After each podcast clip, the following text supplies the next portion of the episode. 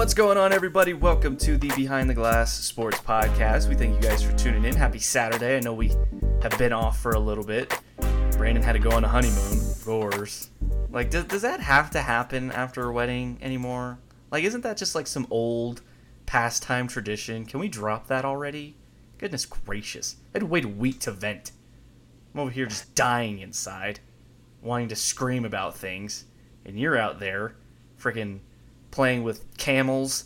There's no camels in Hawaii. There's no camels there. There's no camels in Hawaii. There might be. You never know. There was there were little goats at our uh yeah, was that goat hotel. peeing on the tree? What was he doing? they were eating leaves.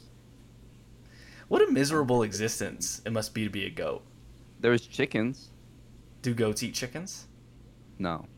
I didn't think so. There was uh we were trying to figure out what they were. I think they were mon- some type of mongoose, but they were like as big of a as big as a squirrel. Um a long tail like a squirrel, but no like fur. What? What is a mongoose?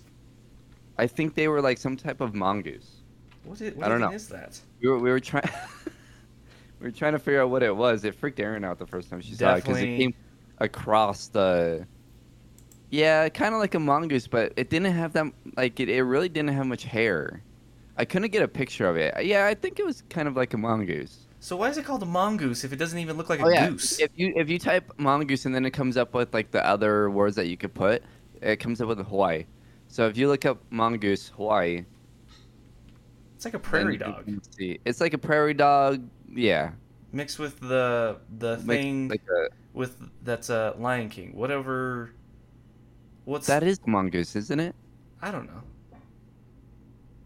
I guess so. No, Sim- I don't think that's the name. Lion. Why is it called a mongoose if it's not related to a goose? I'm over here picturing it's some type of hairless bird, part of the flamingo family. I said it looks like a squirrel with no hair. Well, yeah, that's why I was really confused. I was like, so wait, is it like a goose body, but it looks like a squirrel? Like, what? Or What? Timon, not Simone. All right. Well, um, yes. Glad you're back. Hopefully, you're glad to be back. You Oh, look a little tanner. Timon is Um, meerkat. There you go. So it's like a meerkat mixed with a prairie dog. Yeah. So that's what it looks like. But yeah I, had, I had a little bit of tan. I I was inside eating most of the time. so- I know. I saw practically every meal you had. I'm pretty sure I sent you everything. Every meal that was sent. And I was like, I don't really care for the entrees as much. You like Yeah, sent me some like boned chicken and I was like, nah. I think I stopped sending you those, and I just started sending you dessert. Yep. When you sent me that fridge picture with all the dessert cakes, I was like, Yeah, we were uh we were there's this place called Foodland. It's kind of like King Soopers like Foodland. here. I would but live there. Foodland. And but they have like so it's like King Soopers, you know, more, normal like grocery area. But you know how King Soopers has like their uh, area where they have like the fried chicken and like the Yeah. fish and all that.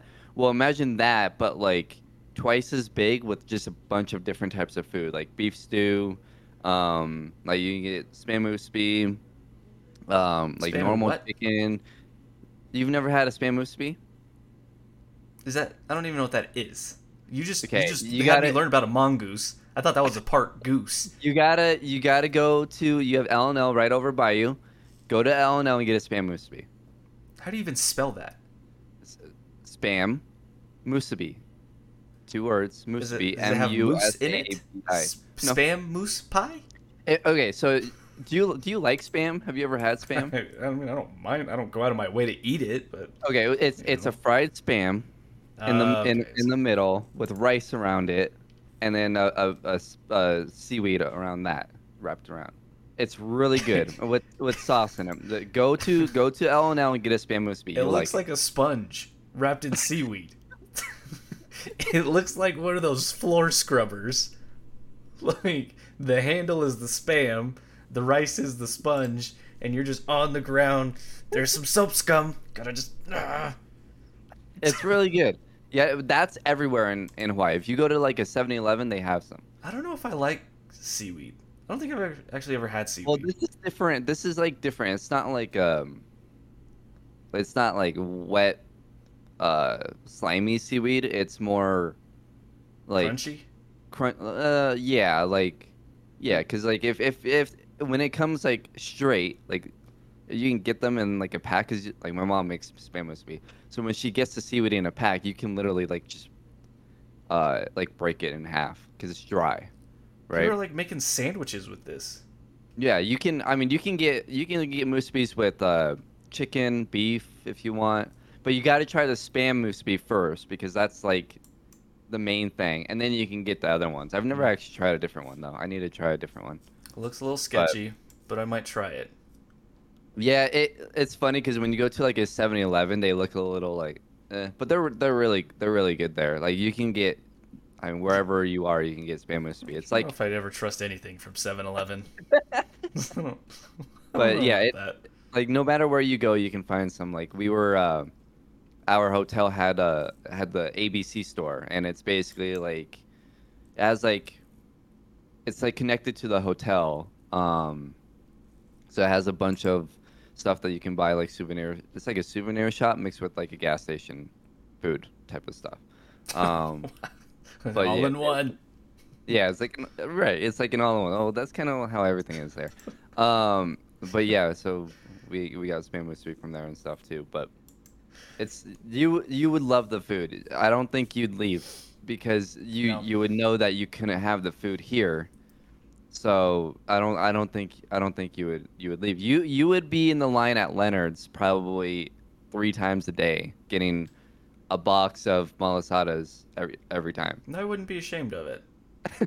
I know who I am as a person, and I'm glad you do as well. I would be there. They would know me by name. Stephen, me. You know what I want? Give me three dozens. Just walk out, finger guns. Uh, all right. Well, I'm glad you had a great trip. Uh, so now that is all done and set. You're hooked for life. You've signed a lifetime contract. You have no player option.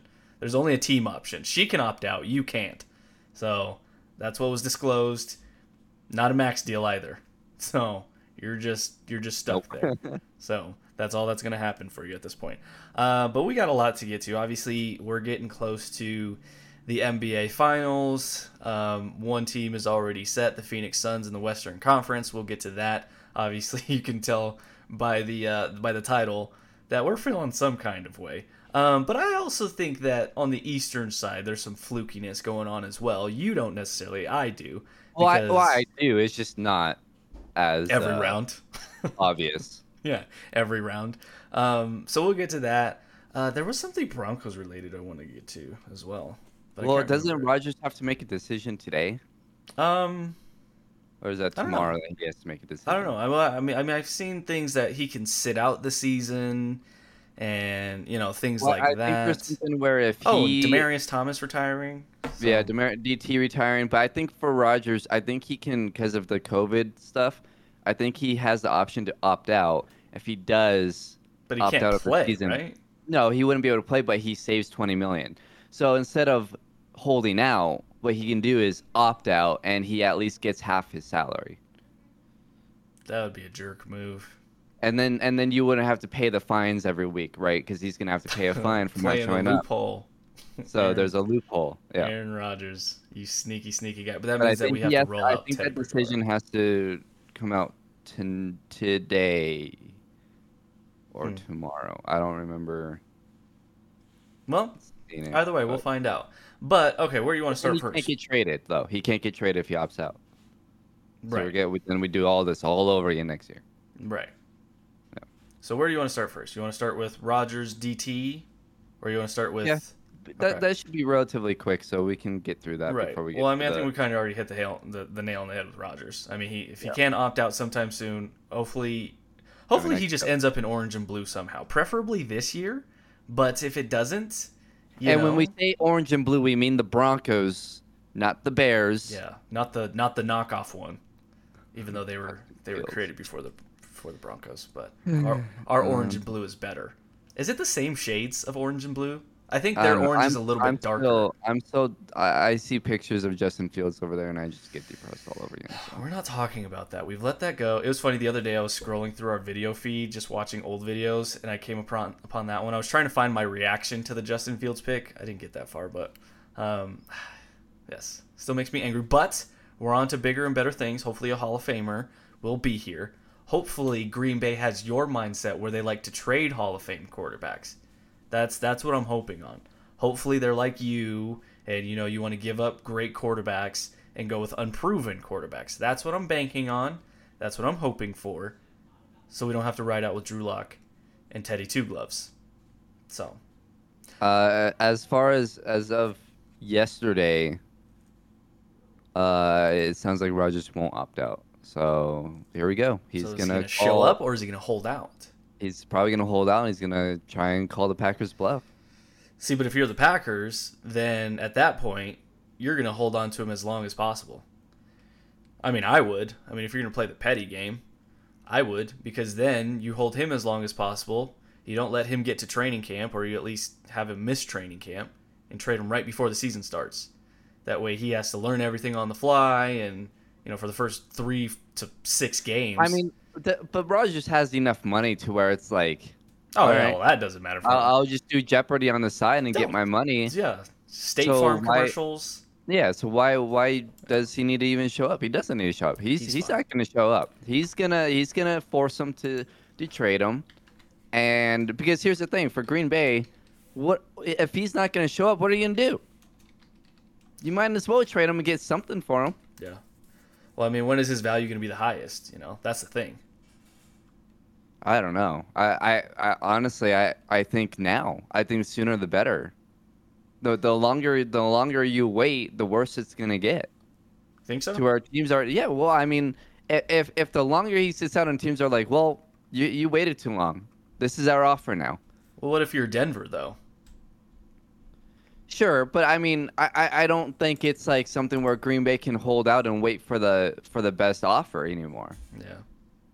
i i think that that point has hit like i think it's you either trade him now before camp and get the most value because you because I think teams are willing to give up more because camp hasn't started, right? Because you can then you can get him, get through camp, get through preseason with him, you're all good. If it's come trade deadline, teams are gonna be like, well, I mean, if you want to trade him to us, great, but you know we're we're good where we're at. We'll wait till the offseason. We also didn't get to. I don't think we did. At least a couple podcasts ago, when Kareem Jackson said he was talking to um, Deshaun Watson. Deshaun Watson said, "You know, do whatever. I want to be there. Let them know. Come get me." Type of thing. And I just don't Yeah, know how I feel about that. It, and until all of the other stuff gets settled, Yeah. he's not he's not gonna get moved. So what if they? he, he talked about trade value being down. That's his his trade Oh, value yeah, is just oh, it's, it's down. gone. Right I mean, now. I still think they'd probably get like a like a first round pick, but I mean, before you're talking maybe like three ones. Now it might be like a one and a two. right. You know, I don't I don't know if you can go with that because like here's the thing, it's it's already to a point where people are gonna kind of look at him like, eh. Like even if they even if he doesn't get convicted and they settle out, it's still kind of like, well, that still doesn't feel great. It's it's a red flag, yeah. yeah, like it's just, that that But but here's the thing. I mean, I, I I would rather have Deshaun Watson over Aaron Rodgers, right? Because he's younger. You're gonna have ten to, you know, ten plus years with him.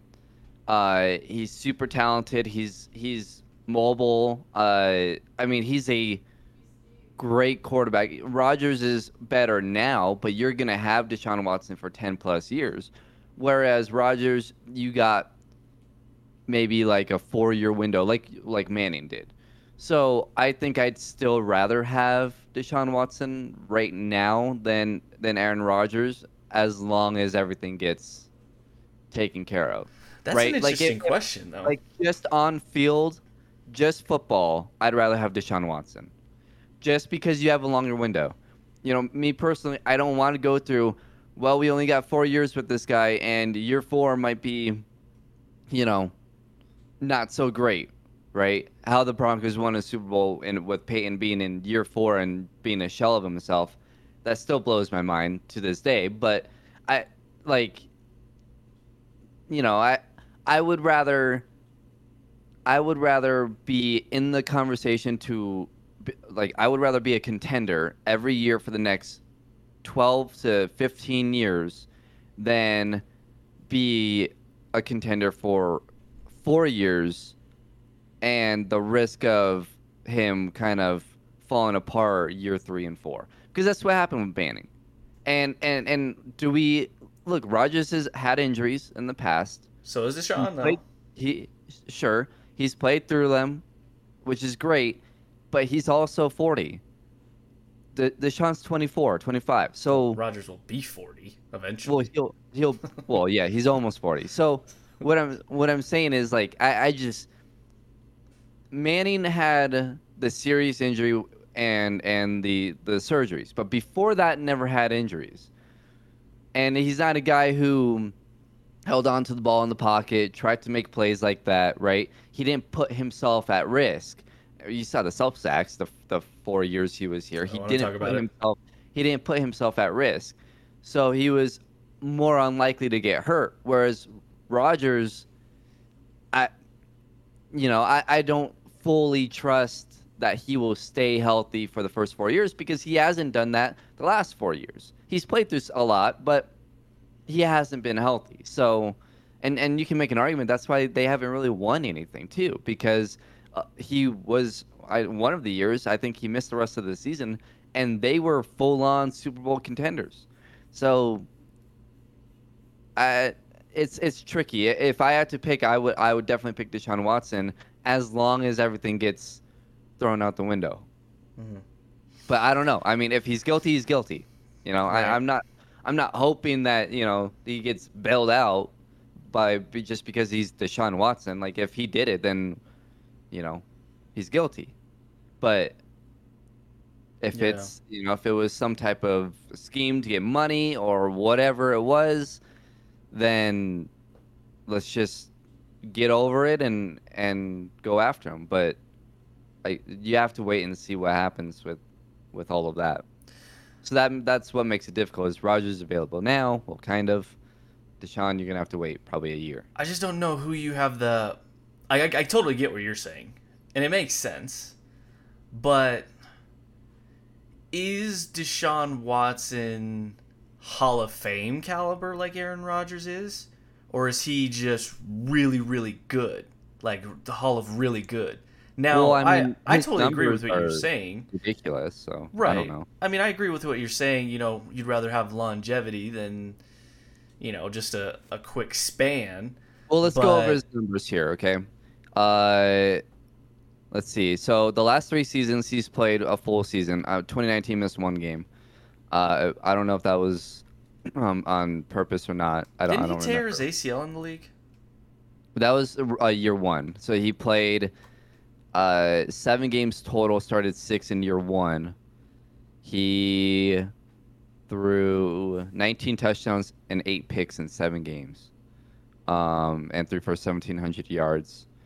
Year two, threw for 4,100. Uh, 26 touchdowns, nine picks. Year three, 26 touchdowns, 12 picks, 3,800 yards. And then year four, this past season, 4,800 yards, 33 touchdowns, seven interceptions. Uh, completion percentage, 68, 67, 70. So he's not putting up the gaudy numbers like Rodgers has been, uh, other than this past year where he threw 33 touchdowns, and that was a terrible team. I mean, he had no weapons. Yeah, I mean it's still all pro numbers though.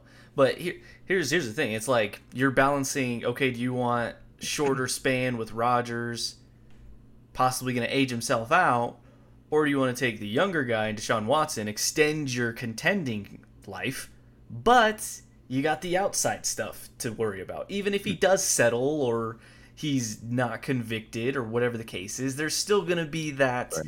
you know, just like there was, you know, not to compare the situation, not saying that the situations are the same, but with like Michael Vick when he got out, right, of prison, you know, teams were he- hesitant to give him a chance, and then the Eagles did, and there was backlash for that and things like that. Again, not to say out. the situations are the same, but you know, eventually it kind of died down, but.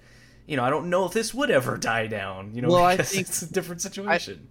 Yeah, but I think if we've learned anything with professional sports, if you have the talent, you're gonna come back. I mean, Oh, look sure. at Josh Gordon. How how many how many Oh chances has Josh Gordon dude. And then it comes out yesterday that he puts in a, a request to oh be reinstated, Gosh. and he probably will be reinstated. So, you know, I mean, if if a guy like Josh Gordon is getting 20 chances to Yeah. prove himself, you know, Michael Vick w- went to jail for a year and got a chance, uh, and succeeded. So.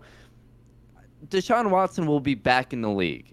If he goes to jail for three years, let's just say, hypothetically, I don't know if that's like a if if he were to, I, I don't know how long he would be going. Think but someone let's gives just him a hypo- chance. Let's say hypothetically he's in jail for three years. He comes back, he's in shape, he's ready to go at 28 years old. Yeah, someone's giving him a chance. Yeah. Yeah, you're probably right. But I don't know. It's if if you're Denver, it's like which I think if they if you ask them candidly, who would you rather have? I think they'd say Rodgers because they avoid the PR stuff. But Well, yeah, I also think too yeah. that if they came away with Deshaun Watson and things got, you know, settled or somehow handled and he's able to play this year, I wouldn't be shocked if they're doing like fist bumps behind closed doors like, yeah, the PR stuff is gonna suck, but here's looking the at thing. strictly football wise, you got an all pro caliber quarterback now. whether they want him or not, they're going to be excited because that makes it interesting with trading Rodgers because now there's another guy available who some consider just as talented and 10 years younger. So now all of a sudden, Rodgers' trade value actually probably goes down if Watson is available because Watson is the more is is the higher commodity, right? You would want theoretically you would want Watson a little bit more than Rodgers because of his age. If you think he's as talented, which some people and a lot of people think that he is right there. So, and at 25 years old, he's going to get better. I mean, I would I would still take like if we're just looking at strictly football. You know, if if you would have asked me this months ago before this stuff about Watson came out, right? And you said, who'd you rather have, Watson or Rodgers, or who's better? I think I would take Rodgers slightly, but I don't think it's like bounds Well, right, and leaps but- he's better. But You know? all of the other stuff I think makes it Yeah. more in favor of Watson. Yeah. So now now because here's the thing. When you look at for example, when you look at um anything really but like tech, right?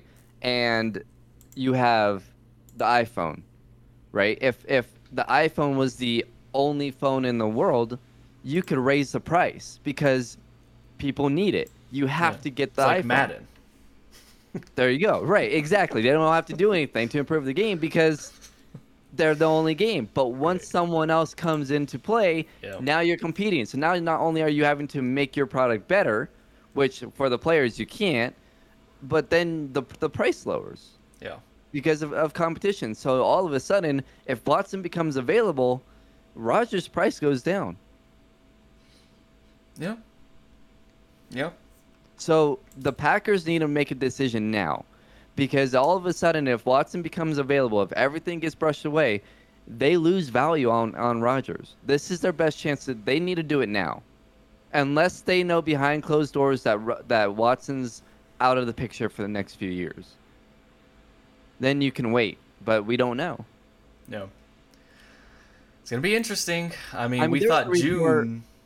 Go ahead. There was a report that that Watson that I remember I, I think it was Rich Eisen maybe or, or somebody he was like get ready. was that recently? That was like that was a couple weeks ago. So now I don't know maybe his maybe his say. sources were wrong. I haven't seen it. But I haven't been on He, Twitter. he I, I believe it was him and uh he was like um you know sources like his sources were saying like let get ready. Th- this could get interesting. I mean, I've been ready for a month. I thought we were supposed to have a decision on Rodgers in June.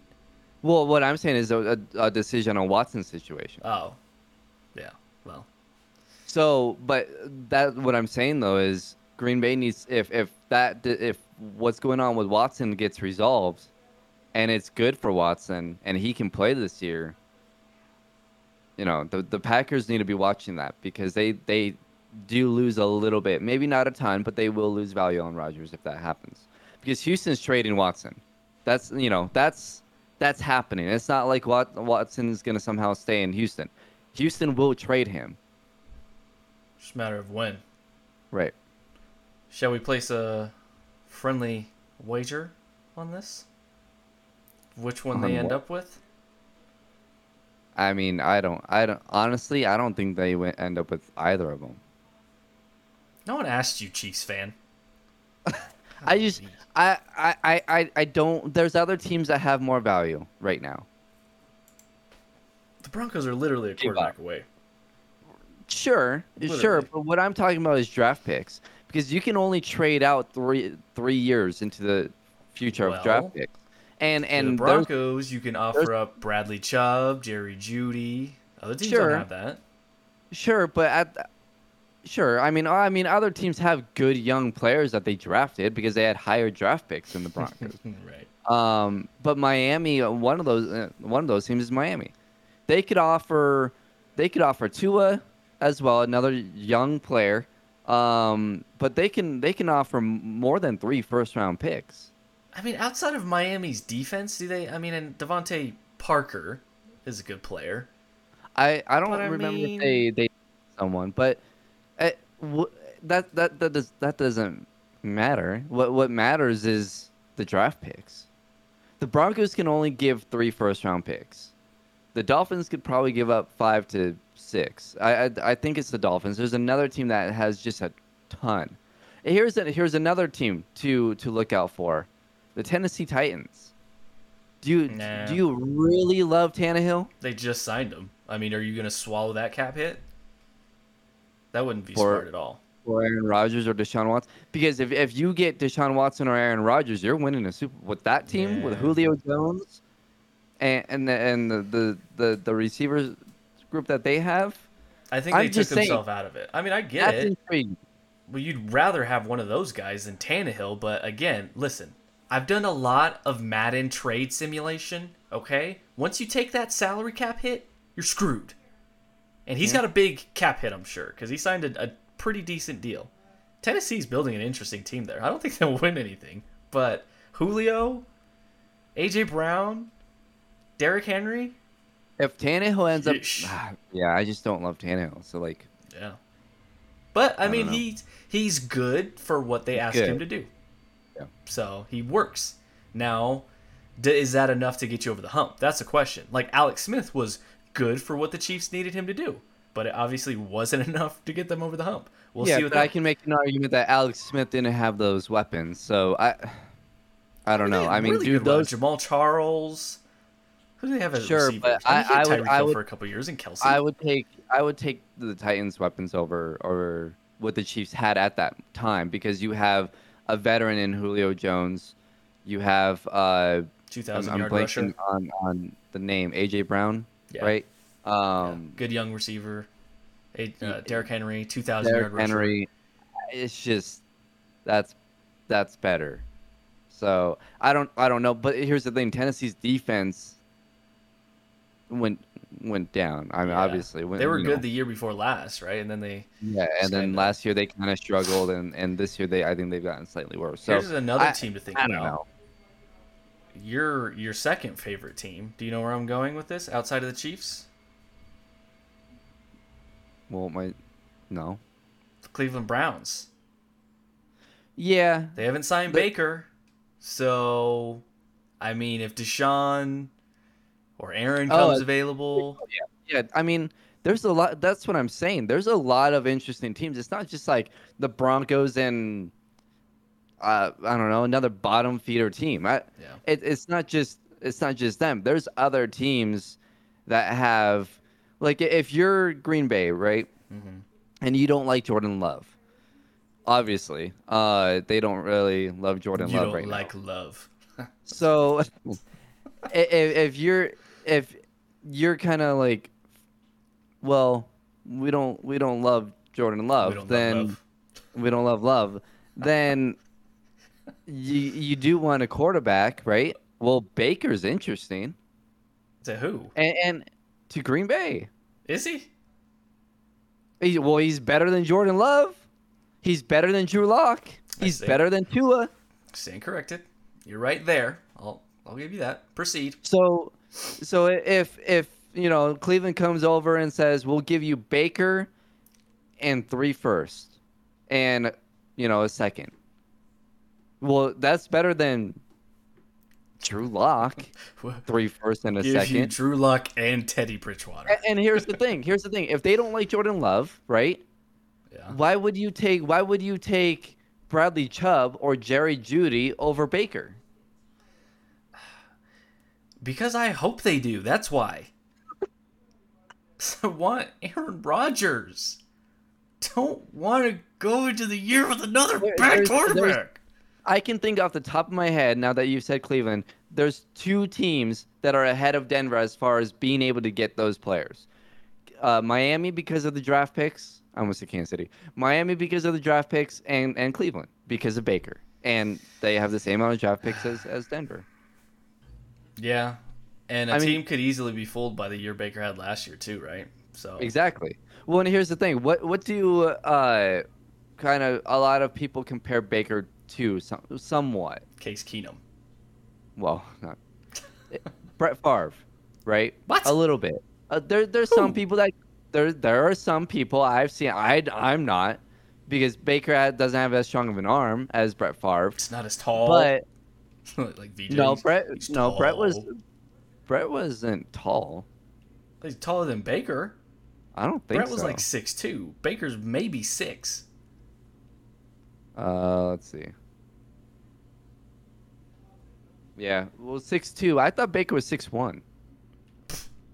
He's maybe 5'11", 6 foot. They have him listed as six one. Yeah. Baloney. I'm just saying, I, he seems like a guy that that fits in Green Bay. Mm. That Green Bay would want. I mean, it's a nice consolation prize, sure. But, I mean, I'm not a buyer in Baker, to be honest with you. I think at best he's a solid quarterback, and that's about it. I think last year was an anomaly. Um, I think they have a really good team, though. I mean, they, they I forgot about this. I was I was scrolling through ESPN the other day because again I'm off Twitter, so I have to get my news the old way now. And I forgot that Cleveland signed Jadeveon Clowney. I was like, whoa, wait a minute. like, you got Clowney, who obviously hasn't lived up to what he was drafted to be, but he's still a really productive player, right? And you partner him with Myles Garrett, and that defense was really good last year. I mean, Cleveland could be there. I think I was just like a year too early on my AFC Championship prediction. Yeah, Cleveland. Cleveland's gonna Might be. Cleveland's gonna be really good. I I don't. I'm trying to find. Now they'll lose to the Chiefs, but you know, this is what it The is. the Chiefs. We'll we'll see with with the Chiefs because if the offensive line is still a mess and Cleveland adds, you know. Well, no, they they kind of shored up the tackle spots. They traded for a couple Well, guys. I yeah. The but situation to watch There's there. a reason why those guys got traded, though. I, I'm just saying, if it's not better, Well, I mean, they got a a good left tackle. not. Who did they sign? They they traded for a good left tackle. I think it was was it New England traded them somebody or who did they trade for? What was his name? Um, who did they get? I'm just saying, I I gotta see it to believe it with that offensive line, because that was a disaster. Um, I can't remember who they got. Well, yeah, I mean in the Super Bowl. That's because of injuries, though. But you know, I don't know. I Right? Then they got rid of those guys. I, they'll be fine. Oh, they'll be fine. They'll be a great regular season team. We'll we'll see in the playoffs. Oh boy, you're already turning on your team, huh? already, you're a great regular season team. I'm just saying it's it's hard to even as great as New England was, they couldn't make it to the Super Bowl every year. Granted, they made it. Felt like it. It felt like it, but but it, it was every it other wasn't- year.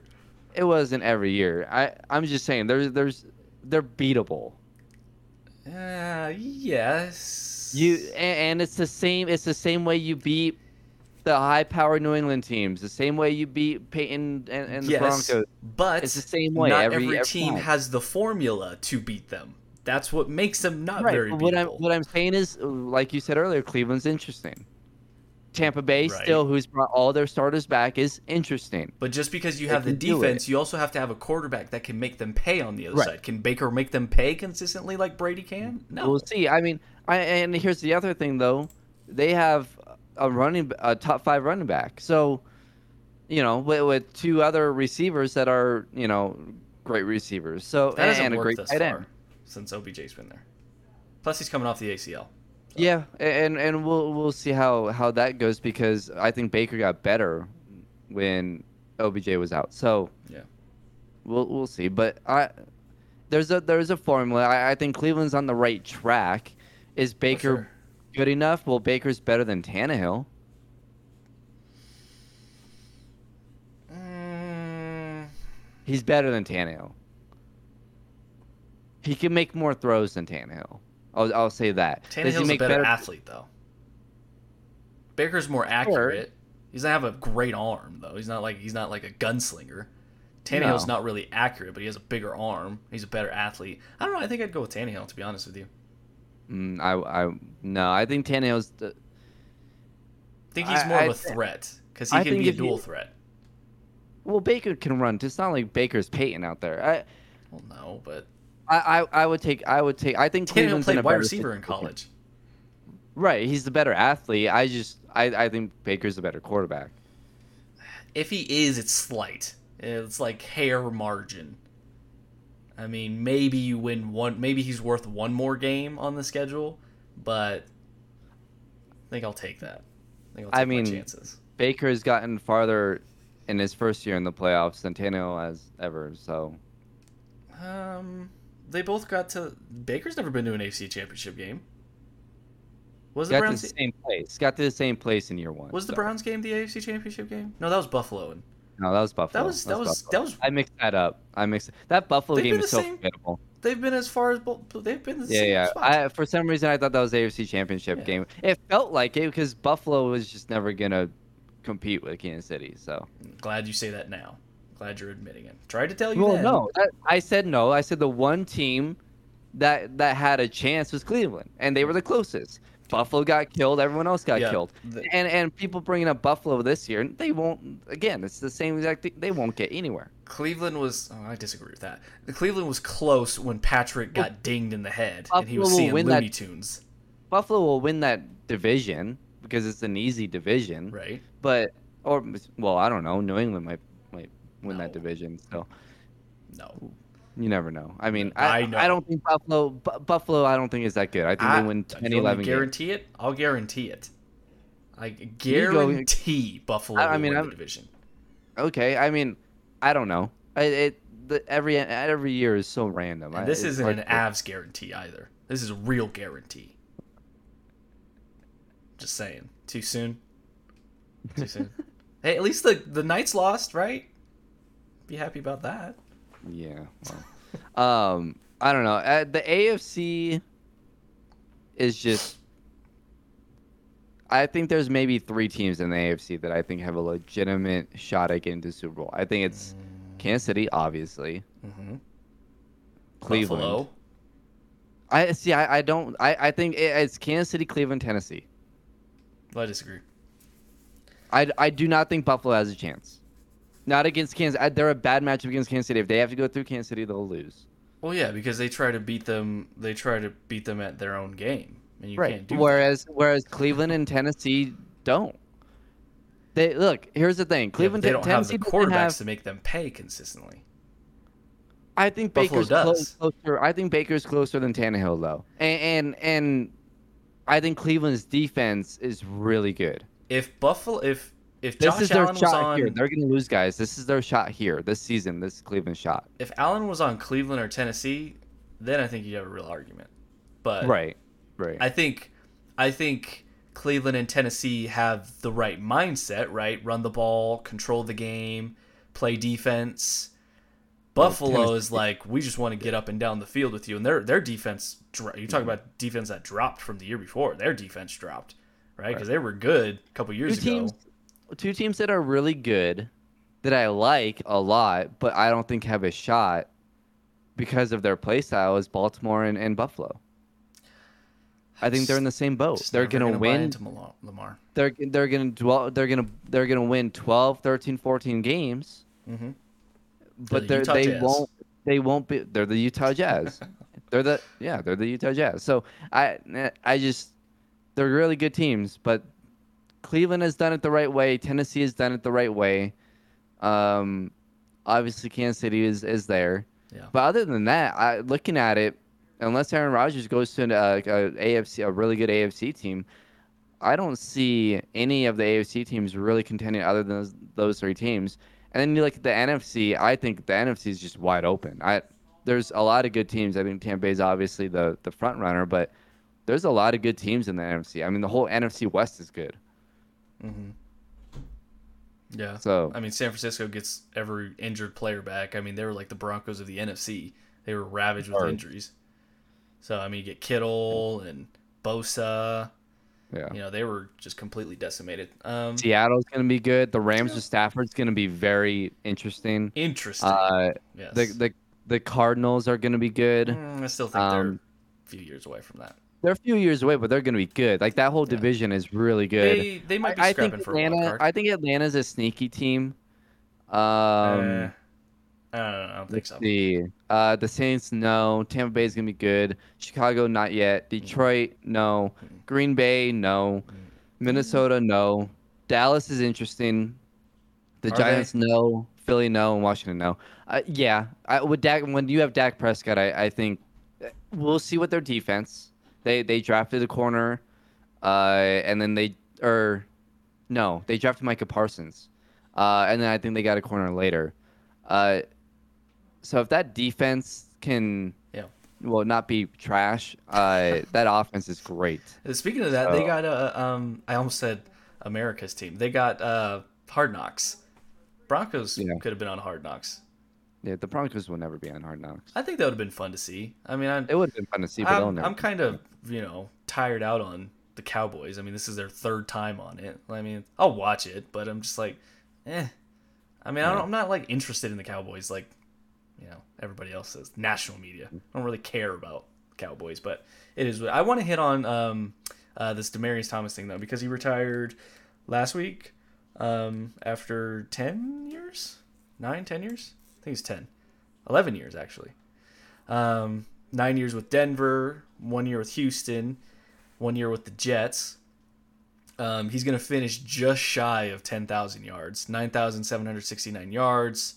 Um, he had, how many catches did he have? 724, so kind of close to the 1,000 yard mark. He's going to finish with 63 touchdowns. I mean, I don't know if Demaryius is a Hall of Famer. Definitely a Ring of Famer, obviously.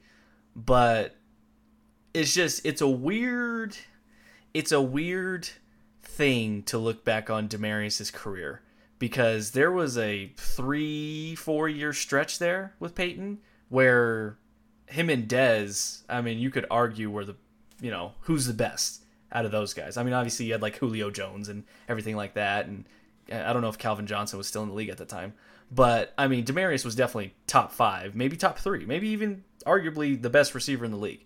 I mean, you talk about a guy, the bubble screens to him, how he mm-hmm. could just one cut and boom, you're not catching him. Now there was always the questions of, well, he's not a raw raw guy like Dez. He doesn't, he's not aggressive and he gets in your face and he that's not him. But when he gets the ball in his hands, I mean, he's electric. You know, we saw with the the wild card game, like I said, any sort of bubble screen, he was a threat. I think back to that Minnesota game with Tebow, where that was like his really coming out party. I think as a as a Bronco with how he played in that game. Um, but his career, he, he's just one of those Broncos where he was just. It seemed like fans turned on him, and yes, he had the drops late in his career, and he struggled to stay healthy a little bit, but. I think when you look at DT, and I think he'll be more appreciated the further we get removed from his career. I think he's arguably the greatest receiver in franchise history. Um, I think you know Rod will hold like the yards record and probably I don't know how many touchdowns Rod has, um, But when you think of the most talented receiver the team has ever had, it's Demaryius Thomas. And, you know, he should be celebrated for that. They don't win the Super Bowls that they, well, the Super Bowl that they did without him. They don't get to the Super Bowl, you know, in 2013 without him. And and if you look back at that Super Bowl, the only person that really showed up was was Demaryius. Um, and he played it through a separated shoulder because he got murdered by Kam Chancellor on like the first drive or the second drive. So I'm happy for him. I kind of wish he would have finished his career here and got one more year here. Um, you know, after that New York Jet year. Um, but I'm happy he was a Bronco. He was a great receiver. Again, I don't know if he's a Hall of Fame worthy receiver, but we talk about Hall of really good. Demaryius was Hall of really good.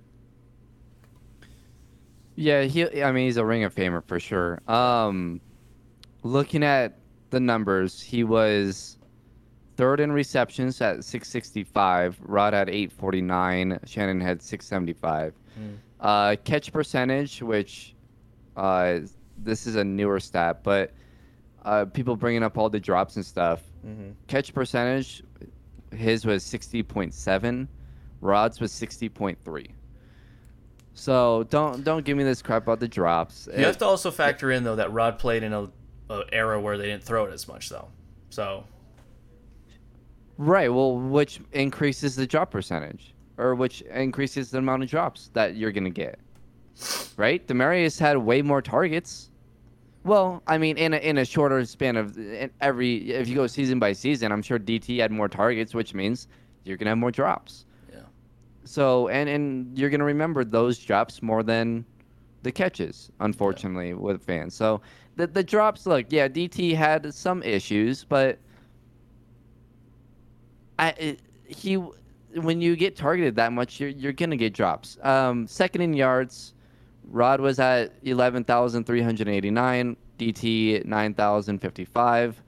Um, obviously, Rod Smith played more games. He played played with the Hall of Famer for most of his. He, well, not most right, of his career. Mo- pretty much his whole. Well, no, well he, he, got challenged for like three From, years, I think. Uh, yeah, three four years, and then I guess same as DT, right? Yeah. Uh, but he played longer. Rod Smith played longer. He played 60 more games. Um, so 60 more games, getting 2,000 more yards. Um, so I think DT, average wise, was got more yards per game. Yeah, I got 10 more yards per game. Uh, and then touchdowns, Rod at 68, DT at 60 in 60 less games. So, I yeah. DT, I yes, I agree with you. I think DT is the greatest receiver in Broncos history. Um, not just what he did on the field, but just his talent. I mean, six foot three. The his like yeah. you said with the bubble screens, he was at six foot three, two twenty, but four, could run guy. like the way he could. I it was ridiculous. He's a blade. He's he's the common. He's like that type of receiver was really starting to break in when he mm-hmm. came into the league. You know, 2010, right. 11, like because it was that Calvin Johnson, Andre Johnson mold. Like you want a bigger receiver, but at that time those guys weren't really burners. Then you started to get guys where it's like DT size and oh he can run a four four. Dez Bryant, right? Yeah. And now like, now you're seeing six foot one guys with super speed, right? That can jump like crazy. Now you're seeing those guys. So. Yeah. But I mean, you look at DT's stats too. I mean, his third year. I mean, obviously he got Peyton, but his third year, he's at 1,400 yards. He had almost six straight years of 1,000 yards 1,400, 1,400, 1,600, 1,300, 1,083, 949. You know, and he had 10 touchdowns 14, 11, 6, 5, 5. I mean, the guy was great. And, you know, I get it. There was there was moments he had some big drops. He did. But I mean, when you look at it from a thousand foot view instead of living in the moment of oh he just dropped a game ceiling catch. I mean, he's a Ring of Famer, like we both just said, and he should be celebrated for what he did here. Um, you know, he he'll I don't know if it's like retire jersey worthy, you know, but the Broncos definitely don't reach two Super Bowls and win one without Demaryius Thomas, even though he wasn't the same player necessarily in the second Super Bowl but he was still really good. you know, and good enough to to help them in that year. I mean, he, I mean, I mean, what am I saying? He's still at 1,300 yards. like he's still at 1,300 yards and six touchdowns. So he was still really freaking good. And that was in a year where you know the Broncos' offense wasn't great.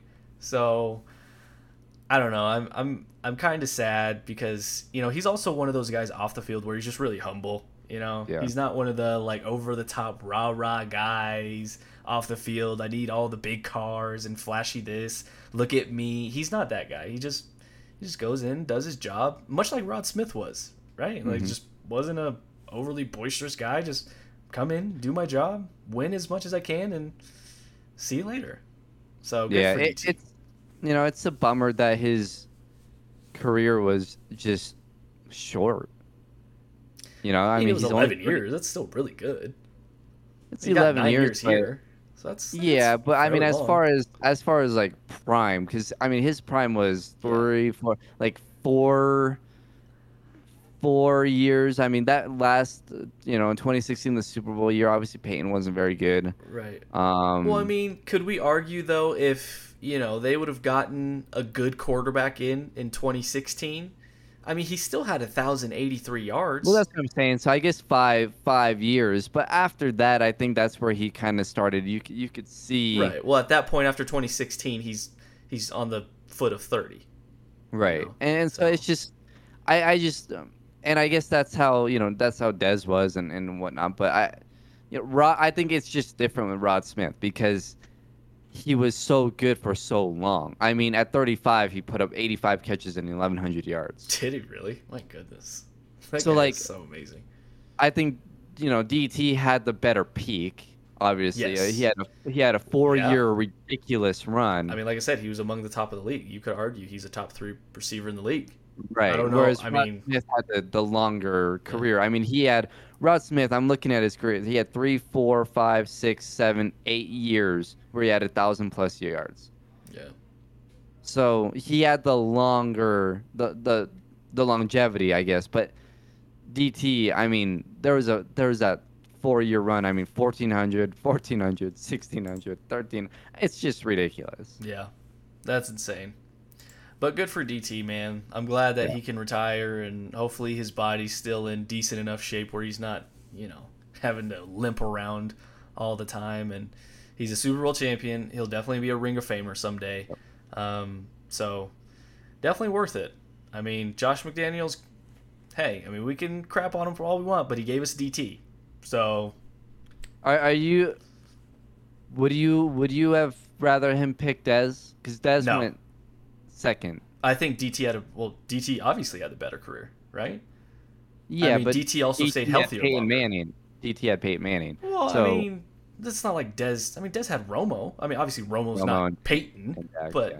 Romo's really good. Like he was still a they good made the right. McDaniel's made the right decision drafting DT Oh, or drafting so. Dez over DT. I I do I I think so. I too. think was in the beginning, you know, it seemed a little hit and miss, but I mean, we can look at their numbers. I mean, we can compare them side by side. You know, I think you know Dez fell apart quicker than DT did.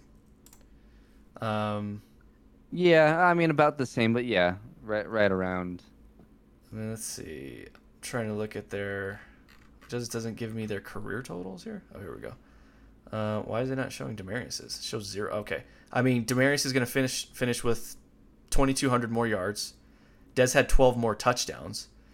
Um, you know, so I don't know why. Yeah, I think stuff Dez- is all zeroed out.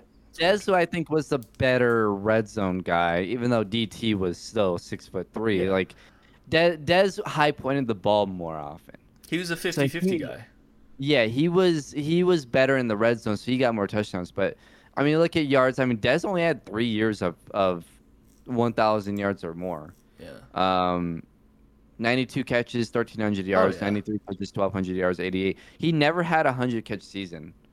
Uh, so, yeah, I think DT not only was a better player, but had the better career. Dez just was a, a, the better touchdown guy. Mm-hmm. And he was, Slightly. you know, and I think he got more love because he was in Dallas, right? Right. He was a bigger personality. Um, I think DT was a little bit more explosive than Dez was. Um, like I said, I mean, he's one of the only receivers I've seen at his size take a bubble screen and outrun guys. Like you could YouTube DT's highlights.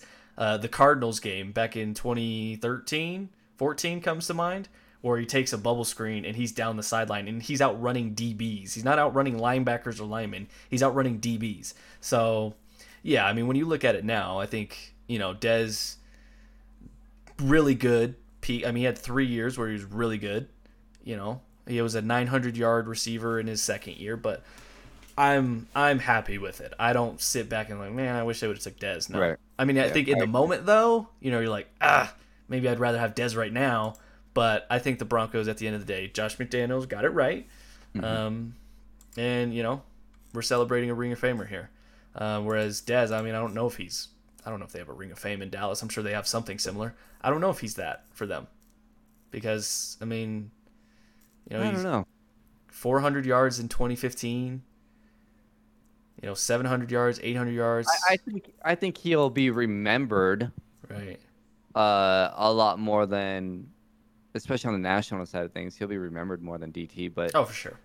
um, which is crazy because yeah, he only. I mean, looking at DT's career, it looks way better than Dez's. Oh, yeah. So I, I don't know. I don't know if they have a Ring of Fame or not, but that's interesting. Three, Yeah. three really good years, and that's about it. hmm Is that worthy of being say like if if that was swapped, right? If DT only had three years, is that Ring of Oh no, Fame I don't think so.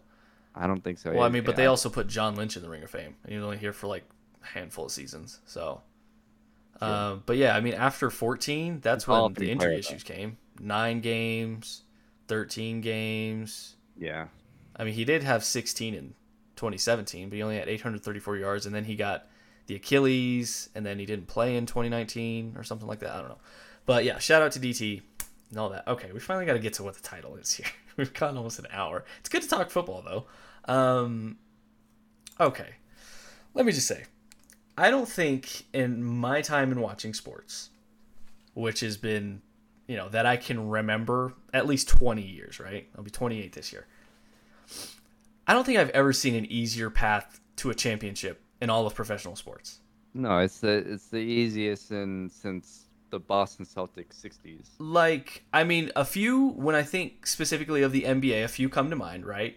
Obviously, Toronto winning against Golden State without But Clay. it wasn't easy. The road wasn't easy. The the No. finals finals itself, Sure. they got bailed out. But that's what I'm saying. Like I'm just I'm just thinking of moments where things got super easy. Where it's this to me, I'll just say it, it's going to be an asterisk year. It's going to to me, I think it's a fluke. It's the 2021 flukiest ship, NBA fluky ship. Uh, it's the most healthy team award. That's what this year's championship is going to be. But I think of the Raptors. I think of um, the Warriors in 15. Now the road might not have been easy, but um, if Kelly Olynyk didn't snap off Kevin Love's arm and Kyrie didn't break a bone in his knee or whatever he did in Game One, I think it was, or Game Two, then Game. Cleveland probably wins that finals, right? And it changes what we think the Warriors won. are. Cleveland won Game One in Golden State. Right. So I think of those, but never have I seen, again, in all the professional sports and specifically the NBA, an easier path. I mean, when you look at, here's the thing too, because we said this on the last podcast when we talked about this. It's not that the Phoenix Suns are not a really good team. They are a really good team. But when But you they're in get the Great West. in a Great West, usually that isn't killed with injuries. And like people say, well, oh, injuries are a part of the game.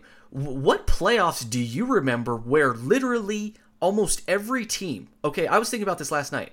The Utah series versus Memphis. Okay, Mike Conley was hurt, and Donovan Mitchell hurt his ankle. Okay, um, obviously Golden State's been out, but the Nuggets had no Jamal Murray. Their starting backcourt was gone, and PJ Dozier was gone. Right? Uh, you had the Lakers. LeBron's coming back off the ankle injury. We know he's not 100%. AD is always hurt, but he's coming off the calf thing. Um, but then he goes down. Okay, in game th- in game four, mind you, when the Lakers They are up two the one, Lakers were up two one, and they were up in that game four, I believe. up up two one, he gets hurt with the groin. He goes down. Kawhi gets hurt against Utah. All right, hurts his knee. Hasn't played since. Well, had, didn't play since he hurt that. Um, and and honestly, the the Clippers won that series because Donovan Mitchell was hurt. there you go. But also, in the Clippers series versus Suns, they also lost Zubac in game three. And you say, oh, it's Zubac. Well, okay, that's the only big that they had on the roster. They were also without Serge Ibaka, who was projected to be a starter for them as well. So like people forget that part too. So they didn't have their full team. All right. Um, and then you look at the the Suns' run; they've literally every round have gotten the biggest breaks. Okay, we just mentioned the Lakers are up two one. Anthony Davis goes down. LeBron's not obviously 100%. I don't know if he's at the point to where he can carry a team anymore. Maybe that's overreaction and hyperbole, but he's listen, he's a step slower and with an ankle injury, he's not what he used to be. So, of course, okay, they're the better team. They're going to advance. You face the B team, pretty much, the JV squad. You're not getting the full firepower. Then you get the Nuggets. Oh, they have the MVP. Of course, they have the MVP. But how many finals and playoffs, you know, how much playoff success did Jordan have without Pippen and all those guys? How much? None. How much success did KD have without, you know, Russ or, you know, Oh, yeah. Golden State and all that? to how much did LeBron have without a second running mate? You know, I mean, my point is MVPs can't win championships alone. And and people don't realize because you know Jamal's not obviously included in the group of all stars that have been out in the playoffs, but it's not like uh, people don't realize, and especially I think Phoenix fans don't. Oh, it's just Jamal Murray. We, Jamal Murray. Look, you look at his numbers, you're like, ah, you know, they weren't missing that much, 25 and five. You know, it's it's a good, it's decent, but it's not like, you know, AD, right? yeah, it's not the what, context. But, but what Jamal does for the Nuggets, he's their closer, and and I will die on that hill. One of he's them. their closer. He is their closer. One of them. Sure, one of them, but but he's in my mind, he's the he's the go-to guy. Okay, it's fair. They they in in close games they need him, and when there were stretches against Phoenix, where it was like a ten point, where it was not not ten, it was like a five point game, right? Uh, especially the game I don't remember exactly what game, but where Chris Paul closed it out. Uh, Jamal wins that game for the Nuggets. Jamal wins probably. Uh, I believe game one, the first half was close. Uh, second half, that's Jamal time, right? That's where that's what Jamal does is when they need a bucket, when when they can't score, that's when Jamal hits a tough shot and gets them going. Um, and and and you can look at Jamal in the regular season, but you know, and, and that's fine. But go look at what he does in the playoffs, and don't just look at the bubble season because I get the the bubble, whatever. You, you can say what you want about the bubble. Go to year one. His first year in the playoffs, putting up averaging 25, 26 a game. And in the games where the Nuggets won, he was averaging more than that. He was putting up really good numbers in those games, and not only the numbers, he's the reason why they beat uh, they beat uh, San Antonio round one. And honestly, he's the reason why they didn't beat Portland in Game Seven, in the second round. He wasn't himself. You know, he kind of fell apart to the pressure because it was his first kind of run at it, playing Dame. So he is, as far as importance level, in a lot of cases, he is more important than the Nuggets MVP. In in certain cases. You know, so it's not like, oh, he just averaged 25 and 5. It's not like he's an all star superstar guy. Yeah, he is. In the playoffs, he is. So it's not like it's not like the Nuggets. If, if the Nuggets had Jamal, but we were missing Will Barton, okay, fine. Like, yeah, Will Barton's important, but you can cover that, right? Because you have Jamal, right? You have your superstars. Um, Will Barton as a role player, yeah. Teams in the past have have unfortunately lost guys, lost role players, important role players, um, and they lost series because of that.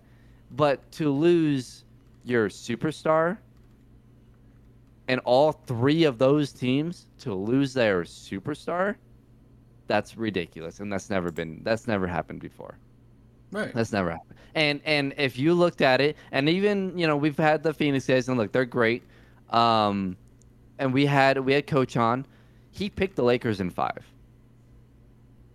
Yes. His exact And- words was, and- I, and- "I would be surprised if the Suns win two games." Right. And and and before Jamal went down, you know, we we talked to them, and it was the Lakers one, Nuggets two. Yeah. So they the look if all things were healthy, if injuries were turned off, it would have been the it would have been I think the winner of the Lakers Nuggets series would have been the the West Finals, right? Either of those teams come out of that series probably would have beat the the Clippers. Um, but a healthy Clippers team also beats Phoenix.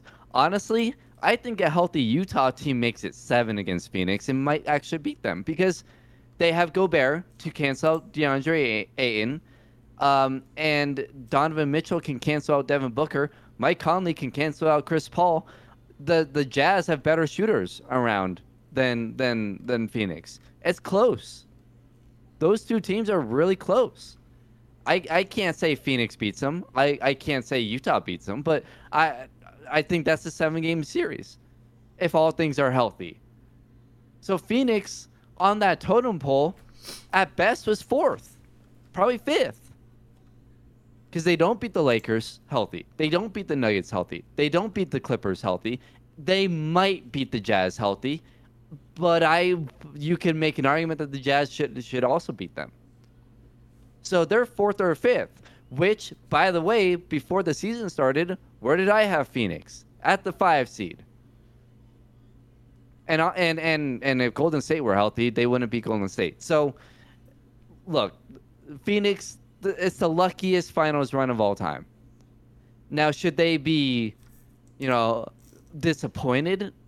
Well, honestly, yeah. I, I mean, if I if if it were flipped and if it were the Nuggets, right, two years ago, let's say two years ago, Nuggets first playoff run, um, you know, let's say uh, Dame had gotten hurt, and before uh, that, or maybe let's say CJ got hurt in, in the second round. You know, San Antonio had no one, so whatever. But and then let's say they had gotten to the Western Conference Finals, and it was Golden State who had just Steph, and and they beat Golden State. Would I feel? I'd be excited because they made it to the finals, but would I feel like it was like a legit run? Honestly, no. Absolutely not. And that's what I was going over last night too. I was if I I'm can a, be I can be objective. right. If And, if and I think for both of us, real quick, I, I think for both of us, we've been in the sports media professional space. So for both of us, I think we learned how to be objective about our favorite teams. hundred percent. And there's a lot of and, and look, the the Valley guys are great. And I don't know if they've ever been in professional sports media, but one of the biggest things when you're in sports media, professional sports media, you are not only not only do you learn how to be objective, but you're kind of forced to be objective. And the guys that don't figure that out then either work for certain places or they don't make it. Because you have to be objective you have to learn how to be ob- ob- objective right? Um and so look they're th- those guys and, and i'm using them as an example because they're the only guys i know with, with phoenix.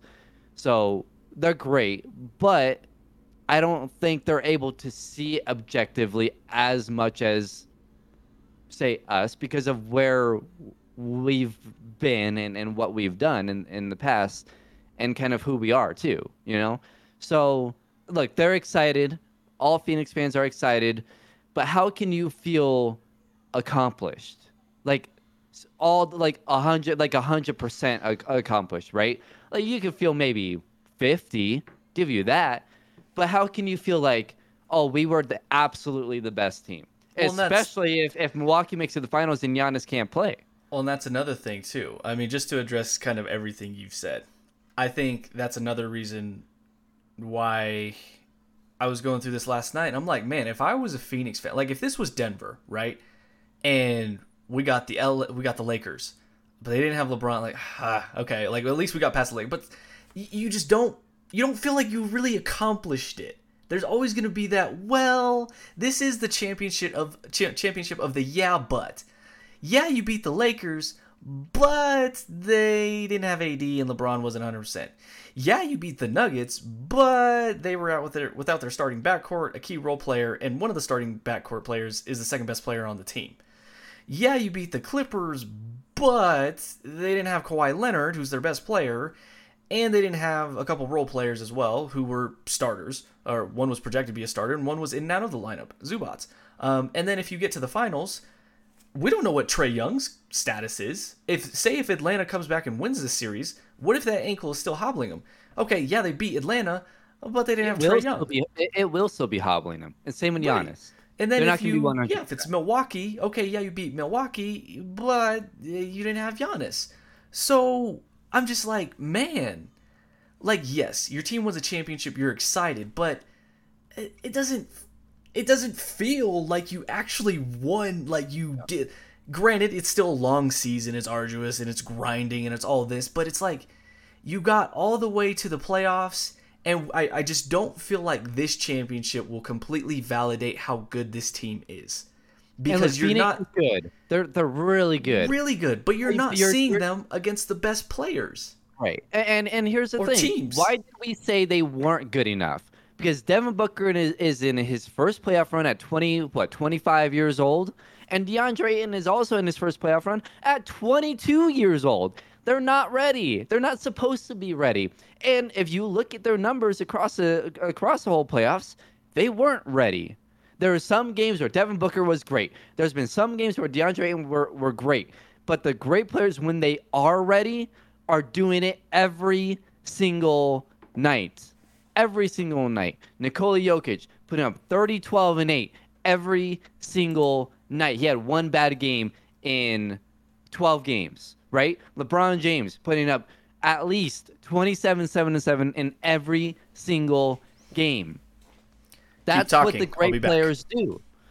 And and for for Devin Booker, okay, for for for Devin Booker, he's a great player, and and you know, I, will tell Stephen this: when, when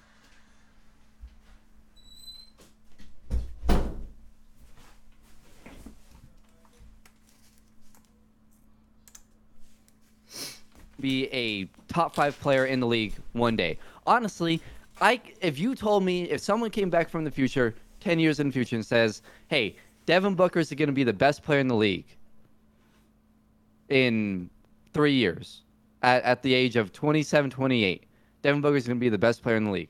I would say, yeah, I, I, I could see that. 100%. I could see that. He has the talent. He's, he's, he's, he's close. Um, if you told me also that DeAndre Ayton would be a top three center in the league, I could see that. Right? They are, they, they are. I mean, DeAndre was the number one overall pick. Right? They have the talent, and they're really good right now. They are great players. But in your first playoff run against guys like LeBron and AD, who've been there, done that, uh, Nikola Jokic and Jamal Murray, who've gone through it already, the the first their first two playoff runs, and they're right at the edge of their prime. Uh, Kawhi has done it. Paul George has been in the playoffs many times. He's gone through it.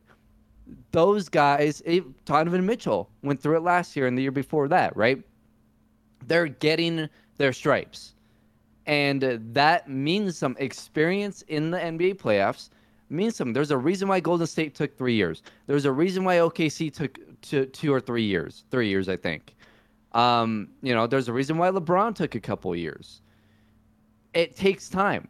Jordan had to go through the Pistons, right? Yeah. Go through the Celtics. You have to go through it, no matter how great you are. That's why we didn't. That's why no one picked Phoenix to get to where they are whether teams were healthy or not because they weren't ready. And if Giannis does come back 80% or better, Milwaukee will beat them in five or six. Because not only are they a really good team, Milwaukee's a really good team, and Jrue Holiday and, and, and Khris Middleton have been phenomenal, but also they've gone through it the the Devin Booker and DeAndre Ayton haven't had to deal with pressure. Yeah. It's been easy. It's been easy for them. Experience doesn't matter when you have to when you're not playing a full team, right? yeah, you have the better team, You're but the other team is missing everybody. Guys. Yeah, you yeah, the teams So- are missing the, the guys that can Experience can doesn't top- matter. that can top those guys because they have the experience, right? If if it's Well, you not know just the experience, but the talent. Like your experience level doesn't matter. You know, if if you're not playing against the best players that make up the better teams in the league, Right. Right. So it, it's just, I look. I really before the season two, I really liked Phoenix, and I thought they were going to be a really good team this year. Um, but the one thing that, and, and I love Devin Booker. Devin Booker is one of my favorite players in the league. He's been one of my favorite players in the league for the last three years. Uh, you know, he reminds and, and a lot of people point out he's not you know he's not to the level yet and and he might not ever be most likely will never be but he's the closest to kobe bryant since kobe same size what he does he has the mid-range game you know he he's as close as you can get as far as the, the type of player he is now mentality wise there's been other players that have had kobe's mentality right but as far as talent level, what he does on the court, size, all of that, he's the closest. But he's 24, 25 years old. Mhm. You know, it, it- you can. Well, Kobe was you know 21, 22 when he was winning champion. Yeah, yeah, Shaq. so it's, it's a- it's a little different when you have a guy like that, and and you can point to CP3, but what has CP3 done? right. So, I, look, I, the the Phoenix Suns are a really good team. They're a really good team, This just doesn't validate it. but it but it doesn't it does now. At you want to prove it? You want to prove that they deserve to be here? You're gonna have to do it next year. Yeah, it and next I saw year. someone say, "Well, then you know if you're if you're counting this as an asterisk season, you better call next season one because it's another uh, shortened off season." No, because I, I disagree with that because yeah, it's a slightly shorter off season, longer than the last off season. First off, um, slightly shorter than normal, but the season itself isn't going to be condensed. That's the difference, right? The season itself isn't going to be condensed. So now when guys start to come back, they're going to be able to play at a decent, you know, pace, right? They're not playing back to back so much. It's not playing four games in, you know, six nights or, or whatever it is. So five games in seven nights. Um, so it's it's gonna be different. And and the reason also we're not saying that this season and and this championship is there's an asterisk on because of the shortened off season.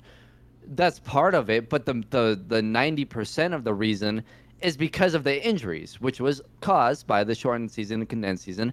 But if all the if all the players were healthy, we wouldn't be saying this is an asterisk season because of the shortened off season. Didn't matter because everyone's on the same plane uh, uh, playing field. Right. Every Bubble. team has lost their star. It seems like. Right. I mean, And- and Milwaukee's not look at even in their position if Brooklyn is healthy. Exactly. It's well, yeah, and well, I guess Atlanta they're in. I mean, Uh, Philly just choked.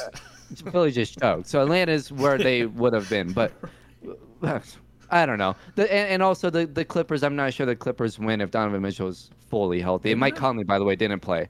Um, so every team that got to the conference finals, except for the Hawks, got there because of injury fortune, and not just a role player like Raja Bell, but their first or second best player or their first and second most important player. Um, and that's just, I don't know how you can feel 100% good about this run if you're a Phoenix fan. Right, and we'll- you can feel excited. And we're not saying well, you can't be excited that we want you to be all bummed. Like, no, but you have to look at it objectively. You wouldn't. It, the, the Phoenix Suns shouldn't have even gotten out of the first round. No, no, they shouldn't have. Um, when you look at it, you like yes, you should totally be excited to win a championship, but it's like yeah, we we really got. You didn't get just fortunate. Like this is full on luck of the Irish. lucky. It, it was yeah. You can't just call it lucky. You have to call it like This Just- was like manufacturing the best playoff scenario possible, right? Like you bring up the 2015 Broncos, like yes, they didn't play the healthy Steelers, but my only pushback on that is that when they played the Steelers earlier in the season, they were actually up 17 points at one point Right. in that game, and then in the second half they gave it up, and Antonio Brown went nuts. Yes, they didn't play the full healthy Steelers in the playoffs, but they did have to play a fully healthy New England team. They did have to play a fully healthy, you know, Carolina. Carolina team with the And- and MVP. it was it was one game where they were fortunate, right. not every Every round. single round. And you I could- mean, you it is make the argument too. The Lakers took them to six without AD being healthy The and LeBron being healthy. the Clippers, Clippers, took them to six. And You're you- telling me that pandemic P got you to six? okay, really? He played well in spots. Um, but In spots. You could say that if the if the Clippers are literally think about it this way, they're an overtime buzzer beating or not overtime. Was it overtime? A buzzer beating dunk away from winning Yeah. that game, and Paul George missing free throws, and the refs horrendously blowing calls in that game, like the out of bounds off of uh, campaign, like blatantly just missing calls in that game from them from that sh- series completely being shifted. The Nuggets didn't have a chance because they were the most injured team out of all of these teams to go up against Phoenix.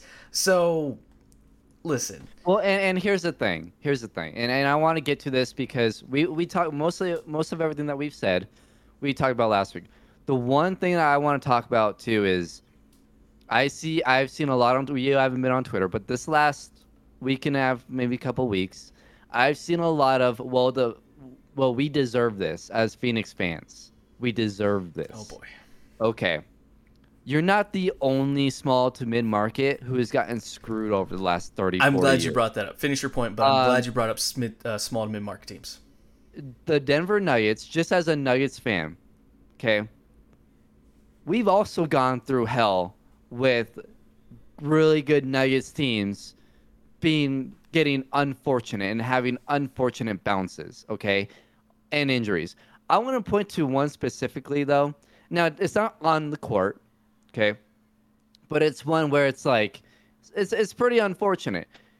The 2002-2003 NBA season, the Denver Nuggets had the worst record along with the Cleveland Cavaliers. They got the third overall pick. Mm-hmm. Cleveland got number 1. Swap that. What happens?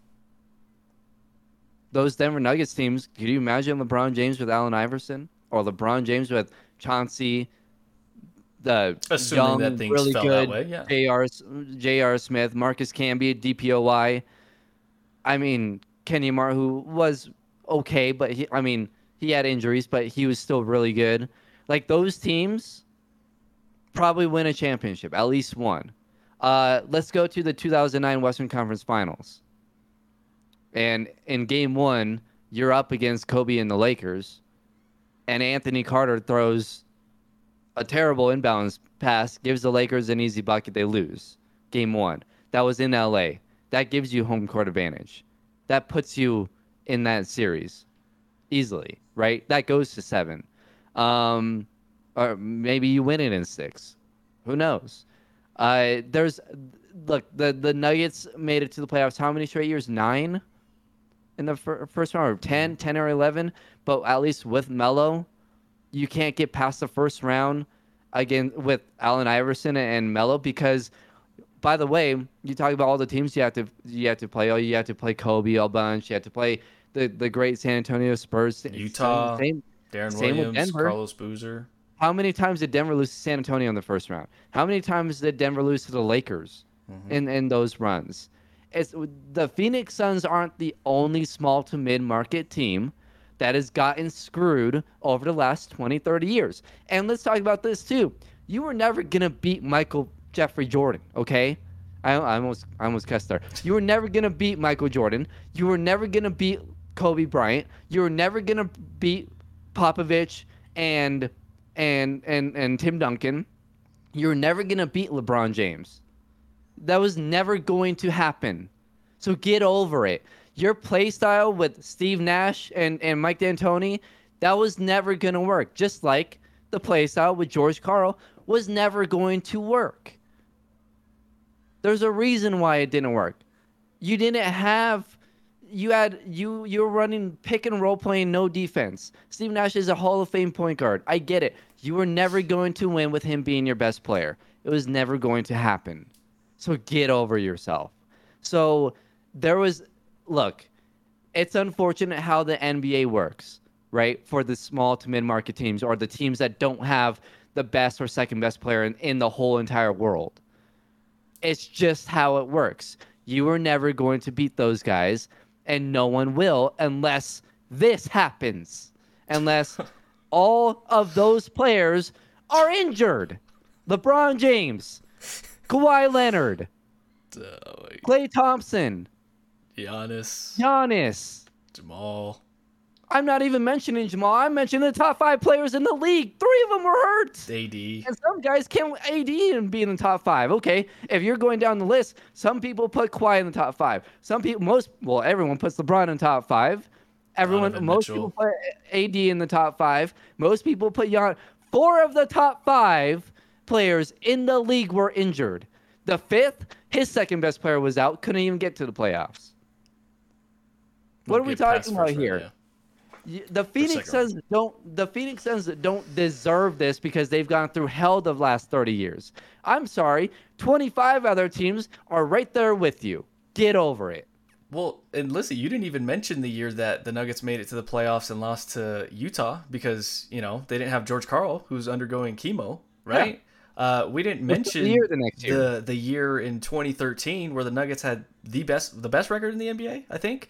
Um, and Gallinari tears his ACL, Mm-hmm.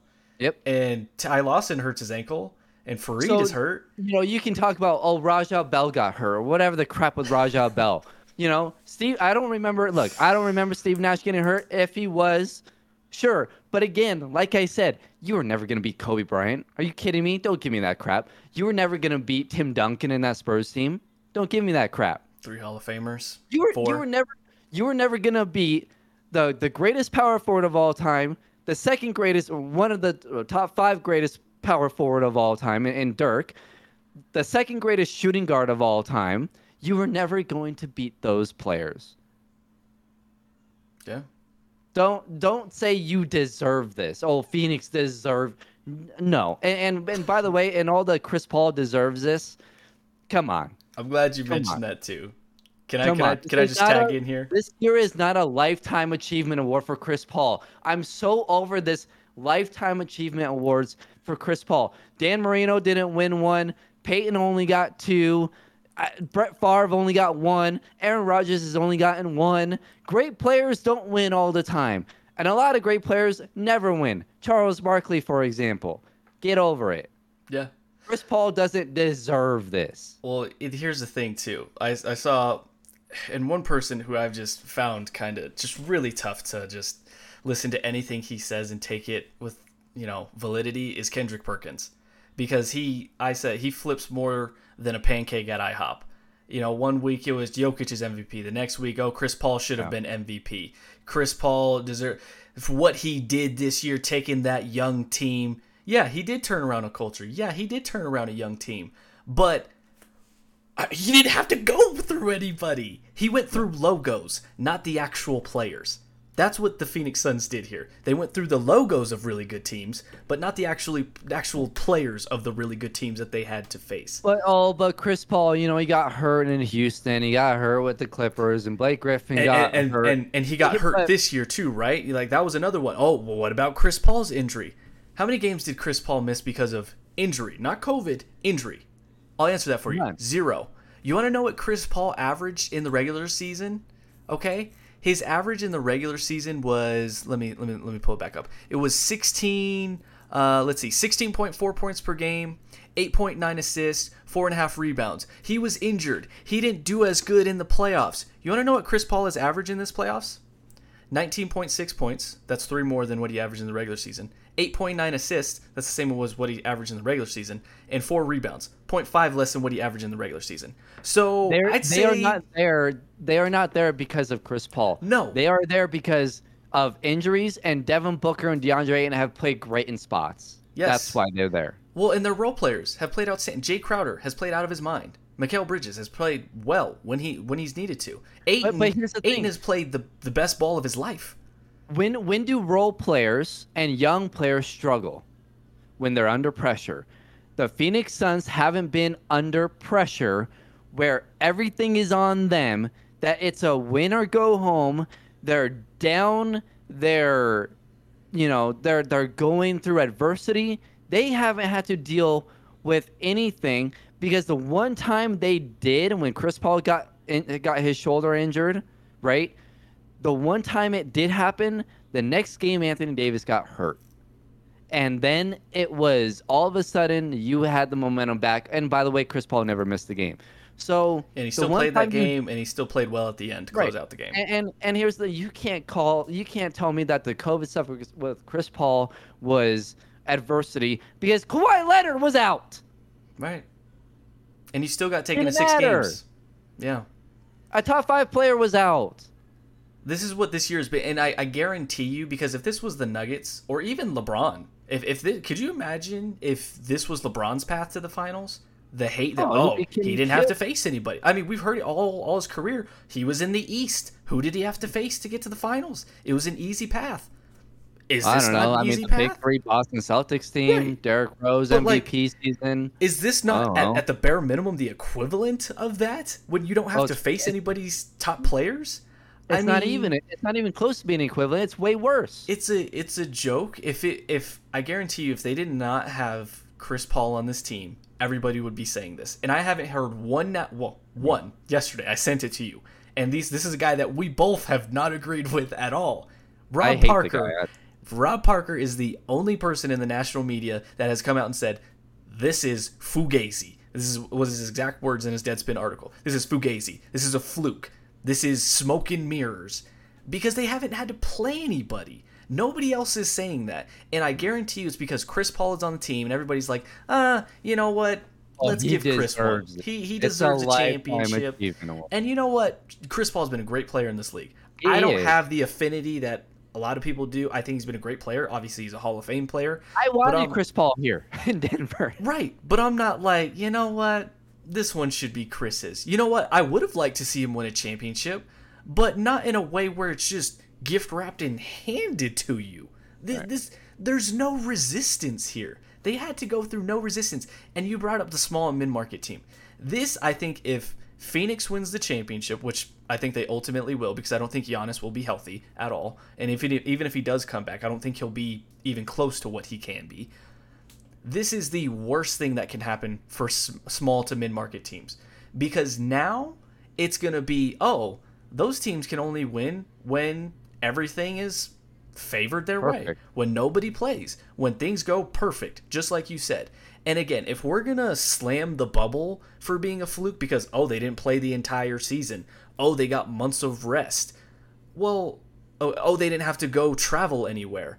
Okay, well, how can we call this season legit when you didn't play a full season? You didn't have full capacities at stadiums, so and most of the season you were playing in empty arenas, right? So how can we call and, and it's a condensed season at that, so teams are getting injured. So how can we validate this season's championship and not the bubbles? It, they they both have to have asterisks. Well, and, and here's the thing. Here's the thing. Okay, this season, I don't think people will really start to call it a fluke until when until we see what happens next year in the playoffs. And what's going to happen next year in the playoffs? Phoenix will be out in round two. Well, that's what I'm saying. If they get bounced in round one or round two, then that's really gonna be like, oh, well, maybe that probably was pretty fluky what happened last year. Listen, again, this has been a, wanna- a slander Phoenix prove- Suns podcast, but they're a really good team. But Well, I, here's don't, the I don't thing. think we, it's. Be, we would be saying this about any team in their situation. It's not just. It's look. It's unfortunate that we've had guys from Phoenix, uh, Phoenix fans, you know, a podcast group on our uh, podcast, and we've been on theirs. So it's a bit unfortunate. The weird. It's a weird timing thing. But if it was the Houston Rockets, if it was the U, for damn sure, if it was the Utah I think Jazz, it's fluky that Milwaukee is here. it- yeah, so, right, exactly. I mean, Brooklyn took them to seven with Kevin Durant playing with a You know hobbled James and no Kyrie.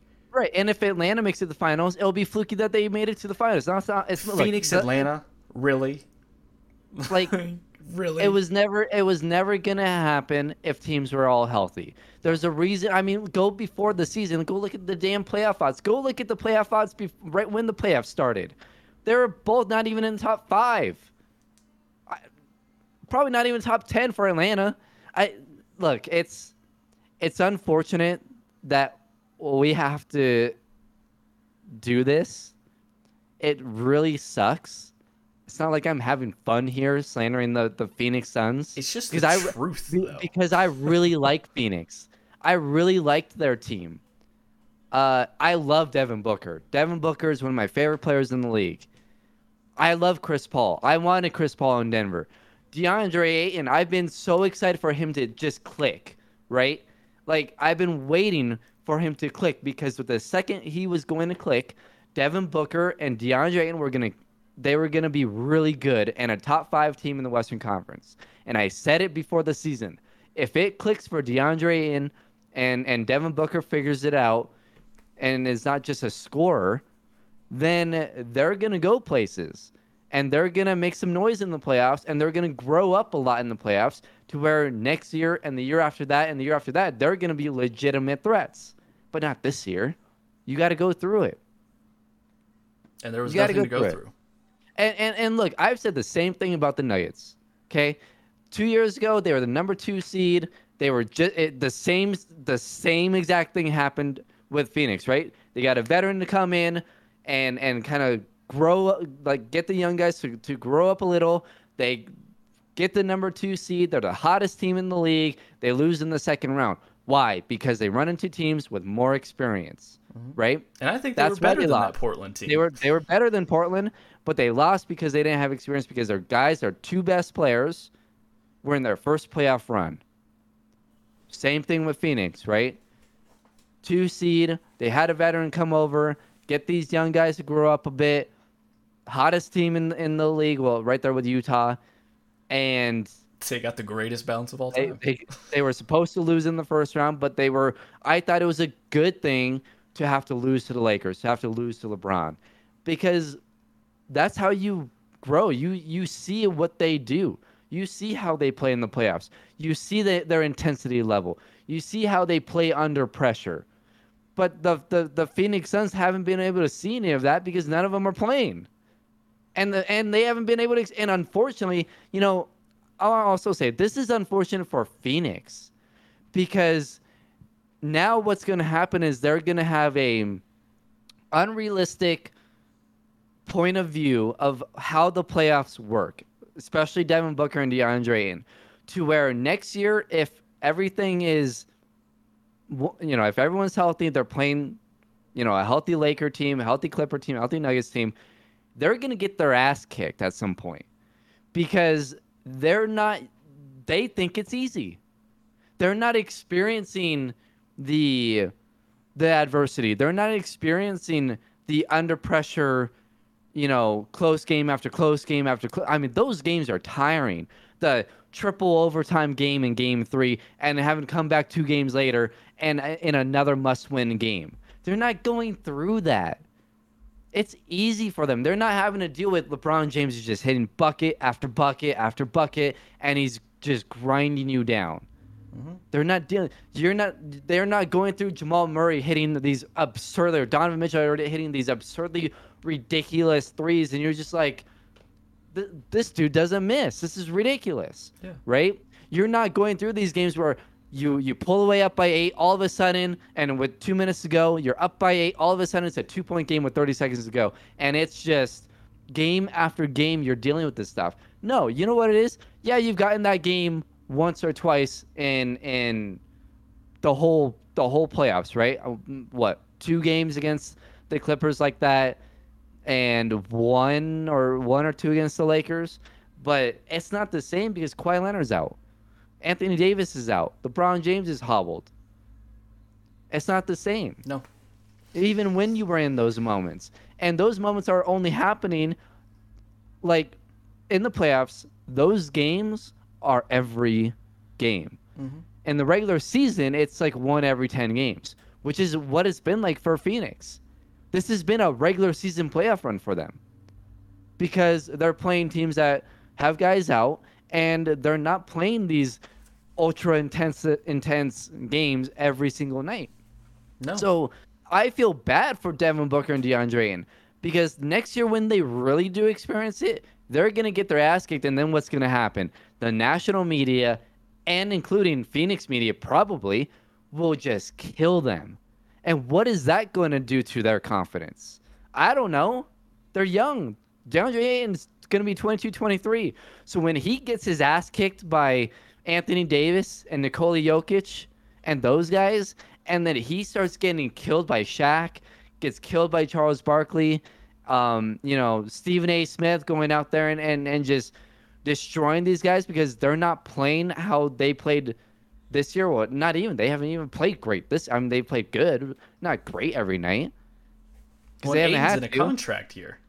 So, right. So like, what's how gonna does happen that... when they get absolutely punched in the face? Yeah, they're gonna get their ass kicked next year. There's been no adversity. There's been no resistance, and not again... to mention that if they do win the championship, they'll be defending champions. Right. So not only are teams gonna be playing even harder against them, but those teams are going to be better than them. I mean, come on. You, you don't think that within circles. I mean, Paul George already came out and said it. If we if Kawhi was here, we'd be moving on. You don't think within circles players are talking oh. like, dude, this ain't real. Phoenix like is going to get their ass kicked next year. They're they're just they're winning games. because nobody's healthy. You don't think that's being discussed by players right now? And that's a great point you make too. You already have a target on your back when you're a champion right? Teams want to give you their best shot. They're getting you on TNT, so they want to show out and show everybody, yeah, we're legit. We just beat the champions. But then on top of that, you have the extra motivation of not only are you the champion, but you shouldn't have even won. So I'm gonna try and humiliate you and show everybody yep. that was a fluke. Like yep. I'm just trying to relate it as a Nuggets fan. If I was a Nuggets fan and they had this path and I'd they be won, terrified.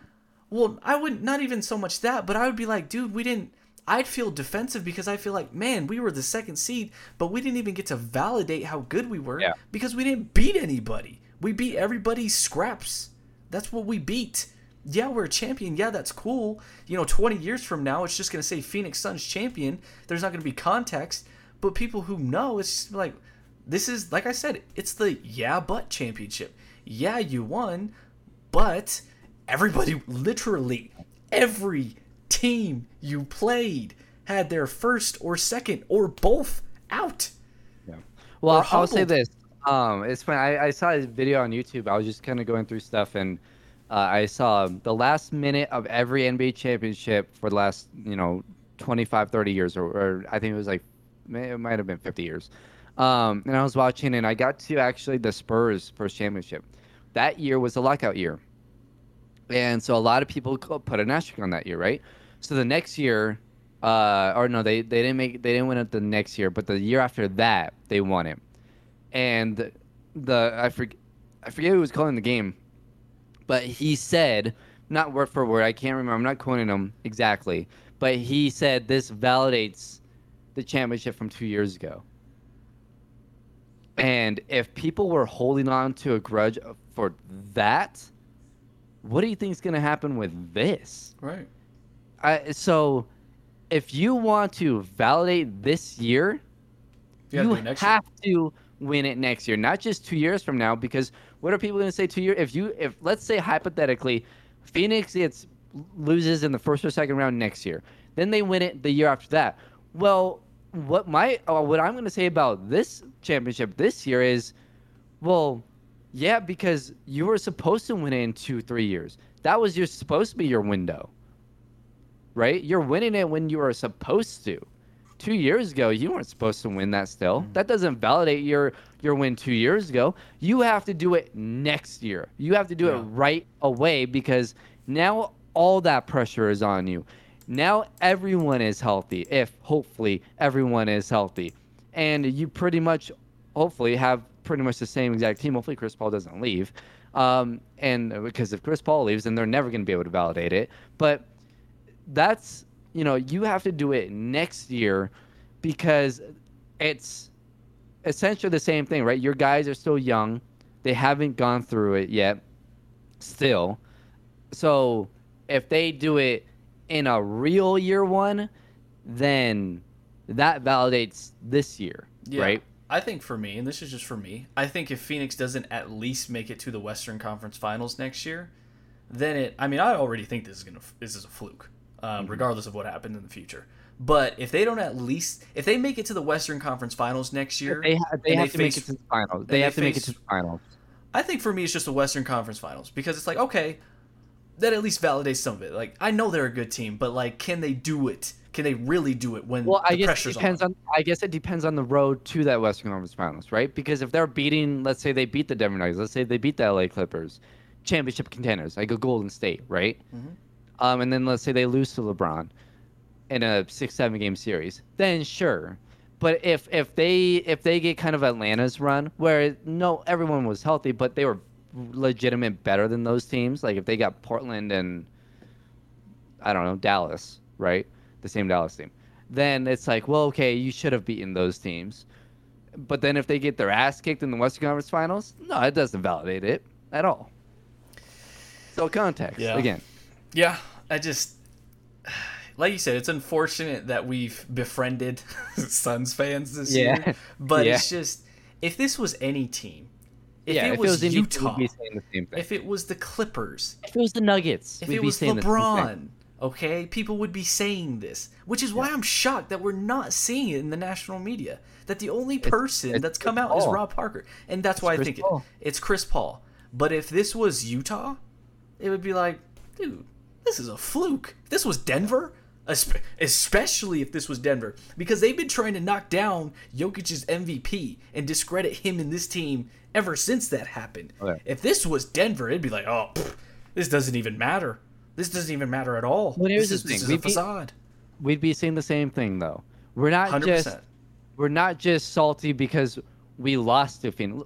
Denver was never gonna beat Phoenix, and we we both said that if Phoenix takes care of business and does what they're supposed to do, Mm-hmm. that's a four or five game series. But if they screw around and let Denver stick around, then it gets interesting in Game Seven, right? We both said that. Yeah. But at but we both thought that you know, if as long as Phoenix takes care of business, which they did, they're gonna win easily. Because Denver didn't have anyone. They You don't they have couldn't the horses. they couldn't they had their second best in my opinion, their best score out. Maybe not points per game wise, but their best scorer out. Um, they had their fourth best scorer out and a very important wing defender that would have helped against Devin Booker, would have helped against Chris Paul. So, it, look, it, they they never had a shot. So it's not like being a salty Nuggets fans, you know, hoping that the Suns lose. I I'm not hoping that the Suns lose. I'm just saying that it's if it was just the Nuggets series and if they had beaten the Lakers legitimately, if they had beat the Clippers legitimately, then I'd be like, okay, you know, we have nothing to say. we have nothing to say, right? We would just look like salty Nuggets fans. You did it right? the right way. You beat those teams at their best. That's what Yeah, you did. you you got a break in the second round, but most teams do get a break at some point in in a, in a round. Not every round, including the finals, by the way. Every round. Every single round. I just If yeah. if if what what would if Giannis was healthy and say Milwaukee took care of business in five like they should have, and Giannis was healthy, okay, because they would have won game four if Giannis had stayed in. It was a close game.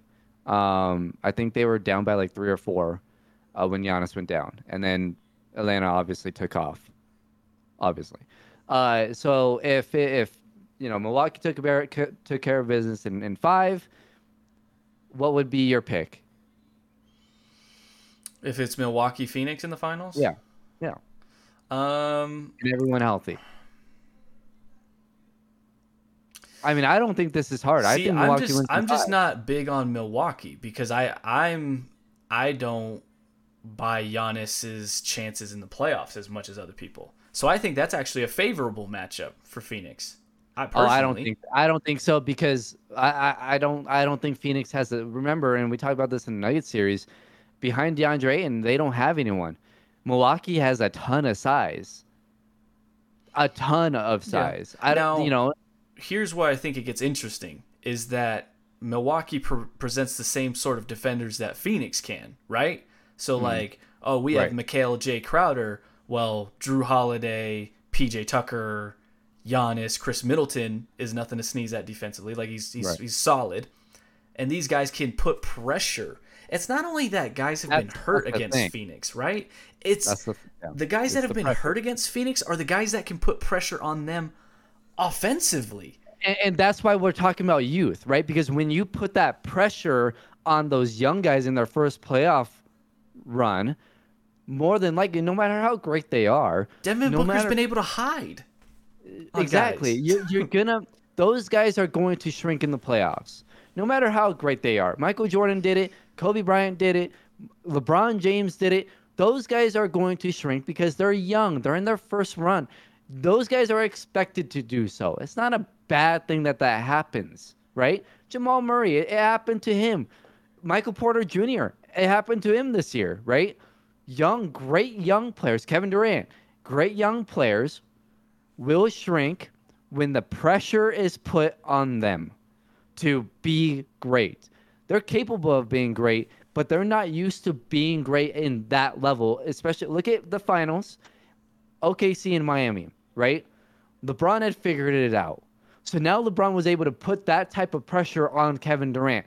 You have to be great every single night, Mm-hmm. every single second of that game. And not only that, On both but in the ends. On both ends and in closing moments. And that's when the pressure is mostly on you in those closing moments. And that's why those players shrink. Game seven against Portland, first run for the Nuggets. Jamal Murray, he was the guy that was closing it out for most nights, right? Jokic was doing his thing, but Jamal Murray was hitting the tough shots. He did it against against San Antonio. But San Antonio didn't have a guy on the other end to put that type of pressure on Jamal to have to hit those shots every single time down. Look what happened in game seven against Portland. CJ McCollum was doing it, right? Mm-hmm. Hitting tough shot after tough shot after tough shot. Jamal Murray just couldn't do it because the pressure was on him to do it. And it just, he just couldn't. It's his first run. It's, he's 22 years old. He's expected that, that's expected to happen to him. Let's look at the Phoenix run. It's not like Devin Booker's putting up 40 a night, right? He's not doing it every night. You're actually seeing a young, a great young player doing it in spots, even against lesser talent. He's still only doing it in spots. It's not like he's putting up 40 a night. Up those 40 point games, but that's expected, right? A great young player will have those games, but they can't do it every night. And you're seeing that. You'll go look at his, his stats. Now, some games he doesn't have to because he's not playing half the damn game because, well, it's a blowout because it's easy. But in a lot of the games, too, where he's playing 36 to 40 minutes, he's only putting up 27 and 5 or 24 4 and 3. Like he can't do it every night and he shouldn't be expected to do it every night because it's his first playoff run and he's 24 25 years old. So he- it's expected to happen to him. But you're not all you're also not supposed to get to the finals playing like that.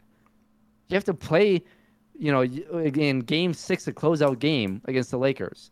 He has to play like that every single night if all things are healthy, if all players are healthy. He has to play like that every single night. And there was no way, as great as he is, he has the talent to do it. But in his first playoff run, he's not going to do that. Well, and here's a couple things too that I'll say. Um, I'm glad you mentioned Jamal in that first playoff run. CJ McCollum was carrying that game uh, in Game Seven. So was Evan Turner. Damian Lillard didn't particularly play well. Uh, but who was Jamal guarding? Do you remember? Who also had a really good game? Dame. No, it was Rodney Hood in Game Rodney Seven. Hood. That's right. That's Rodney, right. Rodney Hood. So they had guys on the other end, Portland, to put pressure on the Nuggets' best players. Who did we see put pressure on Devin Booker in spurts early in the series with the Nuggets? It was Aaron Gordon. And Yeah. I'll, I'll harken back to when I was on with those guys when we were previewing the Nuggets Phoenix series, and I told them, and again, I've said this multiple times, no one gave me pushback on that podcast that was full of Suns fans and, and a Blazers fan. Okay? Uh, if the Nuggets were healthy, I said this, they'd be coming out of this series in most likely the West. Nobody gave me pushback. Nobody disagreed. Everybody actually, for the most part, agreed on that. If the Nuggets were healthy, okay, who's guarding who? Because Devin Booker, you're not hiding him on Will Barton, because Will Barton Will Barton can score. Are you putting him on Jamal? Because Jamal could score on him. Are you putting him on MPJ? Because MPJ will score on him. Are you putting him on Aaron Gordon? We saw how that worked. You're not obviously putting him on Jokic. So you the further you go in the playoffs, you can't hide your guys anymore. Because the better teams have players that can make your best players play uh, pay. So listen, man. Well, and it's not just Devin Booker. Look at DeAndre Ayton. When in, in, in the first round against the Lakers, right? The Lakers were up 2-1, but game 3 specifically, or at least look at the two games that the Lakers won. A- uh, AD had put up 30 plus, 10 plus rebounds, and two or three blocks in both of those games, right? And look what DeAndre and Anthony Davis put pressure on Da to have to be great, and he couldn't do it. He couldn't match that. And and why? Because you're having to guard that on guard that guy on the other end. So on the offensive end, you're probably exhausted. Or if you're trying to take off on the defensive end because you need that energy on the offensive end, you're gonna get crushed defensively. So it's not just the pressure mentally, it's also the pressure physically. And Phoenix hasn't had either of them. They haven't No. had the pressure physically, they haven't had the pressure No. mentally. And so you can't just say that this is legitimate. You, you can't because they haven't had to deal with all of that. And you can't point to a single young player in their first playoff run, let alone the two best players in the don't give me this crap about Chris Paul being the best player on that team. Devin Booker, DeAndre Ayton are the two best players and most two most important players on the Phoenix Suns. They were going to go as far as the Phoenix Suns were going to go as far as Devin Booker and DeAndre Ayton could take them. And when your first your best two players are in their first playoff run, give me another team that has done that to make it to the finals with the best the two best players being in their first playoff run. The only example that I could really think of is Magic as a rookie, but he had Kareem and James Worthy. So it's like, well, the Hall of other guys were all the famers. So yeah, Magic as a rookie won those games, but also, you know, ok- okay, another one's Kyrie also. But when those players have a Hall of Famer next to them, That's in their that prime, is- not just washed. Also, that's also in their prime and is the best or second best player on the team. That's putting up 25 plus a night. It's different, right? It becomes easier. yeah, they're Chris icing. Paul- They're not the cake. Right. Chris Paul is a great point guard, top 10 of all time. I don't know about top 5 like people are saying. Top 10 of all time. But he's also 35, 36 years old. He's also only putting up 19 a game, right? Your best player, Devin Booker, is the and DeAndre Ayton are the reasons why you've got you've gotten this far, far. Not Chris Paul. Chris Paul hasn't played that well. The reason why he's at 19 points per game is because he's had two or th- maybe yeah two 40 plus point games or two 30 plus point games. Well, that's up to that average a little bit. And then he was great in those moments. But don't give me that that they lose that game if Chris Paul doesn't do so. They might, but they also win those series anyways. It doesn't matter. Yeah. It's just uh it's unfortunate because I don't I don't know if our points will be taken as as objectively as they should be, but No. it's just the fact of the situation. And listen, nobody else besides I've only seen me, you and Rob Parker say this. So I mean, I'm sure other fans and you know Lakers fans and Clippers fans probably feel the same way. And maybe other teams in the West probably feel this way, and I'm sure players feel this way too.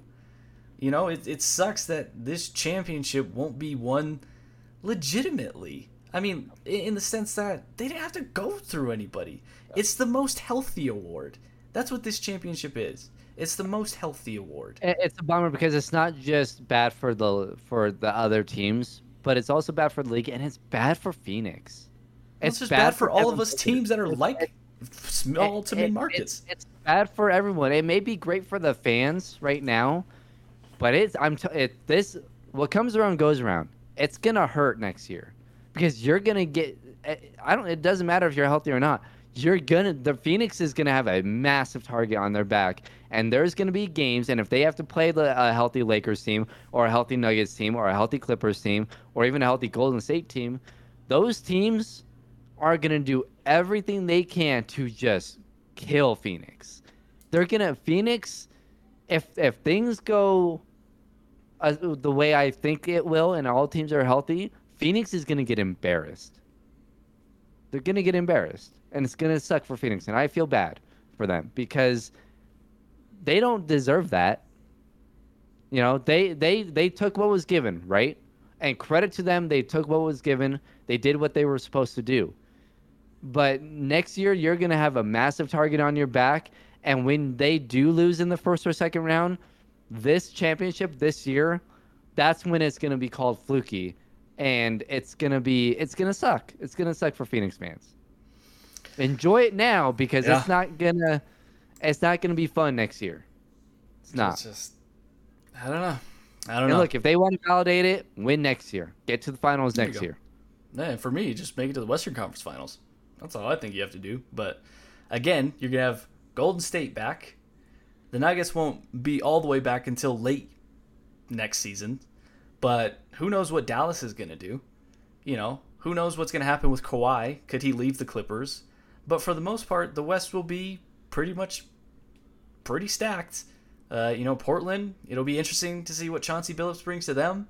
You know, Damian was spotted hanging out with LeBron James at a Sparks game, which obviously creates controversy there. Um, so, I think I think this is Dame's last run in, in Portland. I think this is his last year. I don't know. I don't think it worked with Chauncey, unfortunately. So at least uh, they they can't go out and get anyone that puts them over the top. Well, they have to. They, they have to shake it up. That team has reached its peak. right, but in, in year So- one, that's not going to work, and then and then Dame's going to be like, okay, I mean, I need to do something. So Well, it depends on what they can get. But I mean, the piece you're trading is C.J. McCollum, and I mean that's not going to command a top ten superstar. no, So yeah, it's Dame. This is Dame's last year in, in Portland. Um, so it'd be interesting to see if he. I'm telling you, if he becomes available, Nuggets should be offering MPJ and whatever. Don't give up Jamal, but MPJ, whoever I else just don't know if for, that works. Dame. Damian Jamal. I Well, here's the, I think I think. MPJ's value will be very high because I think MPJ comes out and averages 25 plus. That's a whole separate podcast. I'm still angry at him. I want to talk about it. Well, hey, young player in his first legitimate playoff run, being the second best player. You saw what was supposed to happen to to Phoenix happen to MPJ. That was what was supposed to happen. Yeah. That happens with young guys. That's what that's what happened with Jamal. Now MPJ was worse than Jamal, but it happens. Young players struggle in the first round of the playoffs when they put get pressure put on them, and there was a lot of pressure on MPJ. And speaking of MPJ too, allegedly he got his back tweaked in that series. So there's another micro injury for you there. Yeah, I think it was a different thing though. Yeah, maybe. Hopefully. All right. You have anything else you'd like to touch on before we uh, ditch today? Uh, no, I think uh, I think we've said everything we wanted to say about Phoenix. You, you got a vent. I got a vent. I got a vent. I st- listen. I think it's fluky too. Milwaukee's here. Just to close on the way, I just to reiterate, because I know this has been a majority of us, you know, just crapping on Phoenix, even though I think we have valid It is, points. it is looking at Milwaukee, but I could also make. I also made the argument of of Milwaukee could beat Brooklyn before that series But healthy. started, Healthy. but healthy. I, I at least can make an argument. There was no argument. Phoenix was never going to beat Phoenix, Denver, or the Clippers, so that was never going to happen. Lakers, I yeah. I didn't. I yeah, like sorry, Lakers, Denver, and and and the Clippers. I I didn't even make an argument. I couldn't make an argument for them to beat them. Right? I said how they could, but there was no way that was going to happen because and their fans that we talked to didn't make an argument either. exactly. But I at least could make an argument for Milwaukee. Yeah. But yes, Milwaukee it was a being in the one. finals, Milwaukee being in the final, they weren't going to beat Brooklyn. Kevin Durant was ridiculous. I, I think Told you he was honestly, I think. I, I think I forgot how good. You did. Well, I don't, I don't want to say I, I forgot. I, oh, I you just did. didn't. I wasn't sure if he could do it again. I told you he would, and he did. I mean, that was absurd what he the, did. the interesting question is is there a new best player in the league? That's the interesting question. Well, I, I think that's going to be up for grabs next year. Yeah, because I think now more so than ever. Yep. More so than ever, it's it's um, up for grabs. It, I would say the guys that can take it next year, you have to put LeBron in it. He could prove to come back and Sure. be the best player again. Um, KD. hmm I think Giannis is because Giannis has gotten better every. Now it hasn't been massive, but he has gotten better every year. Um, so he's still he's in the conversation. Is what I'm saying. Luka. Um, but Luka has to learn how to be a teammate. Um, his assist numbers are high. That's great, but he needs to learn how to be a good teammate.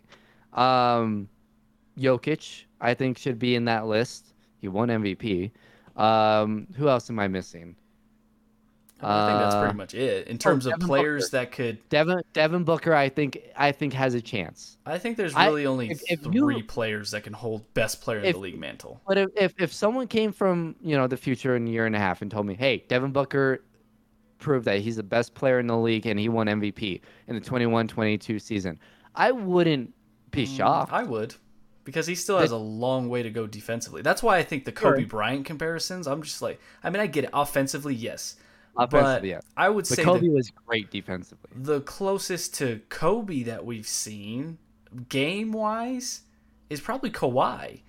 Mid range, defense. Obviously, Kawhi's a little bit bigger. Well, right. But I'm just saying, just game.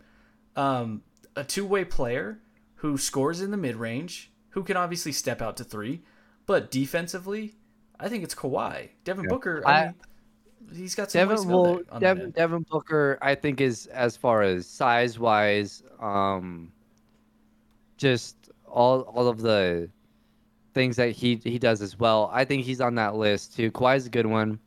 Uh, I I would also say Kyrie not the size, but but Kyrie mentally and and the mid range game and what he can do.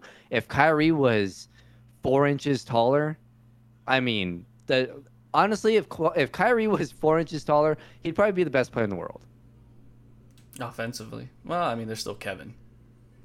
so, Yeah, I don't know if you but I, I think I think I think four inches taller, Kyrie has is a better defender at that point, right? Yeah. Being being taller, longer. Has he ever been known for his defensive prowess? I I think when he played against Steph, he had the the effort. Well, but I mean, Dellavedova and Shumpert got a lot of that though. Sure. So, um, But I Kyrie, think, all, like mentality wise, Kyrie was there. I'd say there's only Russ three players that can really take best player in the league. I think it's Kawhi. I think it's. I don't even know if I put I- Kawhi in there anymore. I, I wouldn't put Kawhi on there. I think no. it's really just it's it's between Kevin and LeBron, and I think honestly Kevin, Kevin might be it now. I really do. Uh, He- my- he's my gonna have a short he- reign, but he, he's he's got to do it all year. Um, I don't doubt that he can. no, I mean, that I- guy's that no. guy is insane. but but insane. also too, I think you have to win it a championship too to be really like. Well, LeBron didn't have to win a championship to be on that list, but like, there there's re- there's things that you have to do. Like, the reason why I put Devin Booker on the list is because if he wins it, if they win it, even though it's fluky, he has a finals win under his belt. He needs to win finals MVP and then to come out next year and average 30 plus 5 and 5. I if he does that. if he does if he goes out and averages 31 or like right around 30, like 28 to 32 or 28 plus 6 rebounds, 6 assists. And he improves defensively, not maybe not all defensive defensively, but if he improves defensively Mhm. and Phoenix is the number 1 or 2 seed, then yeah, he would win MVP. Um, and then at that point, then if Phoenix goes on to to get to the finals and validates what they did this year, then you can say Devin Booker is the best player on the planet at that point. You know what I am kind of excited about is this playoffs has really kind of validated the mid-range game again. It'll be yeah, it'll be interesting. I well, you know, a guy on Denver who can uh, two guys, uh, Jamal Murray, who's great in the mid range, Mhm. and then MPJ if he could, you know, get that in Step his in. head. Yeah, if he could step in and if he could take advantage of that, then yeah, they have two guys, not including Jokic. They have two guys who can really take advantage of that.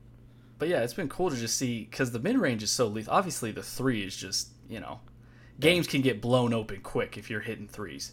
Right. But the mid range, like seeing what Booker can do in the mid range. Obviously, we know what Kawhi can do. You mentioned Jamal, but I think it's starting to s- like this can still win too.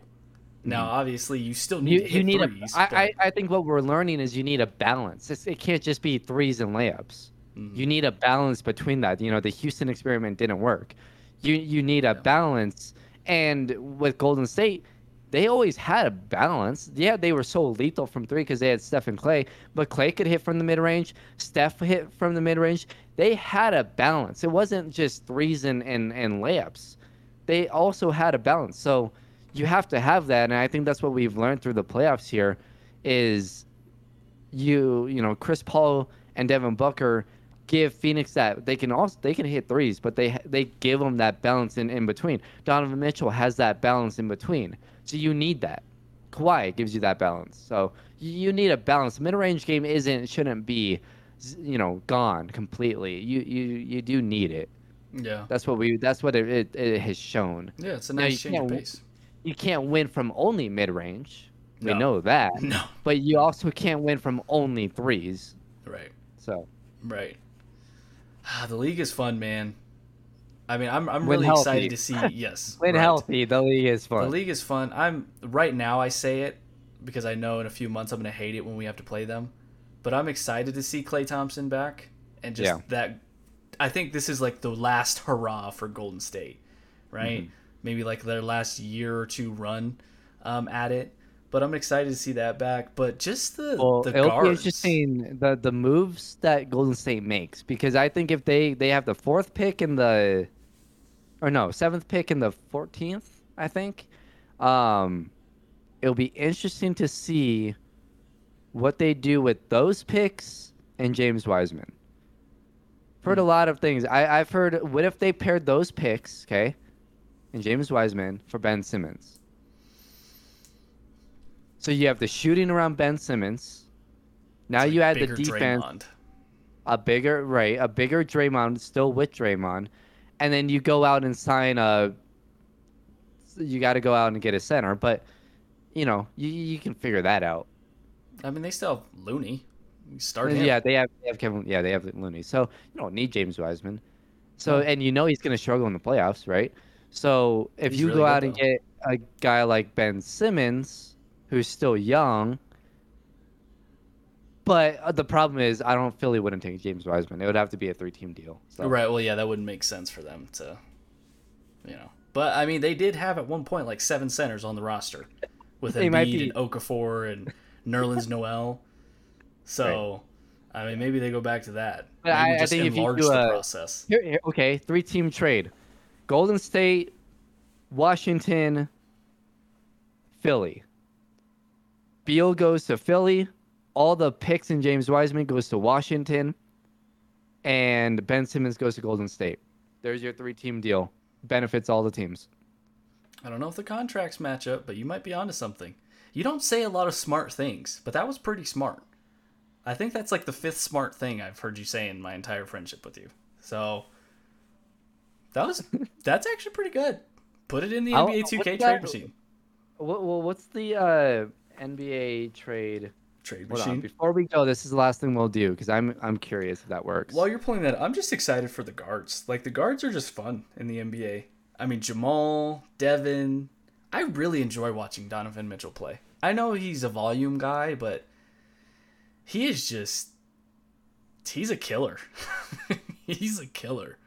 Uh, Trae Young, even though he's a bit up and down at points, but when he gets going, his floater is I mean that that just is a problem in itself. Mhm. I mean because you you drop on him, he's pulling the 3. You play him up, he's quick enough to get past you. Um, you know, if the guard gets through the screen and he's chasing him, there's a floater. If you pull up and drop, that's a alley oop to Capela. I'm like, oh my gosh. so I don't know if you can add the draft picks. I I don't don't, know how to do it. If you okay, Yeah. so um, So oh I said shoot, I added 2K. the wrong player. Uh, how do I remove a player? Oh, there we go. That would work Um, though. I mean, in theory, on paper, it sounds like it would work. You know, I mean, you're So Washington. You're looking okay, for the a trade trade failed. The Warriors are over the luxury tax. Okay, so I mean, but I think they'd go 19 The tax. 19 mil. I need to give. So you know what? It would work. How it would work What about Andrew Wiggins or I was Kelly just Oubre? gonna say. So you give up Wiggins, Where does he go though? Washington. Washington, then it works. Would you do that trade though if you're Golden State, where you're giving up? Say, I mean, I guess you could somehow keep Wiseman if you just give up the two, the two first, maybe a future first, along with Wiggins. Does that work? It, it does work money wise. You would probably have to throw in Wiseman. I I think if you if you could pull it off though to where you didn't have to, and and and because if Washington wants to just reset, you take Wiggins on as just, you know, a guy to have, Yeah. but you you get the two firsts, maybe three firsts, three future firsts. Maybe you get a first from Philly as well, right? So now you're stacking up on first. I still think if I'm Washington, I would ask for Wiseman, but that that works as well. If I throw in Wiseman to Washington, um, well, it doesn't work. Trade failed. Uh, oh, they're two mil over the cap. So then you would have to give up. I mean, two mil. You can figure that out. You can give up. I don't know, whatever you want. I, they have a lot of crap players. Yeah. So I've tried. That's an interesting one. Ben Simmons to Golden State, because obviously you start him. Outside of Stephen Klay, where does your offense come from? well, but but you you understand that Steph is he can play off ball, right? So Ben Simmons Yeah. can even handle it, handle the ball if you want. Stephen Klay off ball? Are you kidding me? That's terrifying. And and then and then as far as other scorers, you probably start Draymond. Oh, maybe you give up Kelly O- Oubre, oh, Oubre Jr. I, maybe you do that instead of Wiggins, so you still keep Wiggins. Does that work? I'm just worried about where their scoring comes Oh, from outside of Stephen Klay. I can't put him in here because he's on a one-year deal. Uh, well, I mean, well, Ben Simmons. Well, here's the thing. I, I also think that Ben Simmons would be better in that system, and you can he can still score in that system because you can't just load the paint because you guys you got Stephen Klay out there. Right. Yeah. So I think Ben Simmons all of a sudden has a free lane. Yeah. If he I- I decides to take a jump shot. I, I, I right. Well, I, I think I think it works, and you never know. Ben Simmons. Look, if you go back, I saw someone tweet this out yesterday. Go back and watch Ben Simmons in the summer league. He had a mid-range game. Like he Dude, could I was watching his high school mixtape and he was pulling from three, and I'm like, what happened? I, it's it's. I think it's just a confidence thing. I think Yeah. he needs a change of scenery. Yeah. And if you play him with Golden State, that gives him confidence. I'm actually, even though I've been crapping on him the past few years, I'm actually kind of rooting for Ben Simmons because when I saw the report come out that he's skipping the Olympics because he wants to get better, hopefully he really is. That kind of makes me actually root for the guy Right. because I'm like, okay, like he, well, he knows that's now, Been, that was the report. Was I guess he just hasn't been willing to get better. right? He doesn't. He hasn't really been listening. care. Like I forgot, I, I might have been Colin Cowherd that you know the report was, or he was hearing somebody, some national guy like that was just hearing that Ben is just one of those guys where he's just kind of satisfied, and he just doesn't really Right. have the urge to necessarily get better. Maybe now he's like, okay, I need to get better. Otherwise, I'm just gonna Especially if he's be traded. yeah. This trade works. This trade works really well. Now, here's the thing: Would It's you give up? Would you give up Ben Simmons for, or would you give up MPJ for Ben Simmons? No. Oh right? no, I don't want Ben Simmons here. Yeah, I just said I'm rooting for the guy. I'm not rooting for him that much. I don't want to actually root for him in a Nuggets uniform. So no, no. I, I think Bradley Beal in Philly with Joel Embiid would be awesome. That would work. Yeah, uh, yeah, but I mean, it just is Embiid going to be healthy? like that's Well. the issue. At a certain point, I just feel like he's going to get hurt, and it's instead of him playing 60 games, it's going to be 40 games. I'm just I'm just worried we're we're on that course. Well, okay. Well, you say the same thing. I would say the same thing about Klay, though. I'm concerned. I mean, Klay well, I mean, the ACL was the year? first one, and then you know the Achilles. He probably came back a little too quick, but I mean, it's fair. You know, two leg injuries back to back like that, two significant ones. And he's he's hmm. now 30. But the thing with Klay though is he's not like a high flyer. His game Right. is based purely off of shooting. Yeah, Klay's know? 31 now. If you're Golden State and the right offer comes and say, If you're Denver, well, well, let's say Denver comes and says we'll give you MPJ for Klay. Ooh, mama, I'd be tempted to do that. Let's see, I'm I'm worried about the injuries. I am, right? and and or uh, if you're Golden State, would you That's trade what you Klay need. for? That's what you need is a shooter and a guy who could D up on the wing. Yeah, but can he do all of that? Oh, he can shoot, but can he? Can he stay healthy? Well, uh, let's look at Klay's history. I mean, you're he's had two back-to-back injuries. I just think it's been unfortunate. He's not been injury prone. He just had two No, not over his, the course of his no, his, the course of his career, he's been fine. But I don't know. I don't know. I, I You would you trade MPJ for Klay Thompson? I think I would. I traded MPJ for Bradley Beal Well, of course I would too. and Dame. Uh, okay, well if you're Portland, I just don't think that works. if you're Portland, would you trade?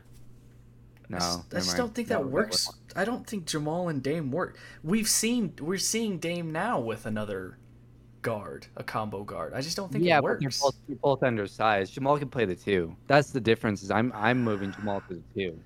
I just don't think it. It would be Jamal's fun to watch 6'4", Damian though. 6'5". It would be fun to watch him. It'd be fun to watch those threes go in for us and not against us. Yeah. I don't know. Anyways, we can talk about all of the off season. Off season's fun. NBA off season is the best time.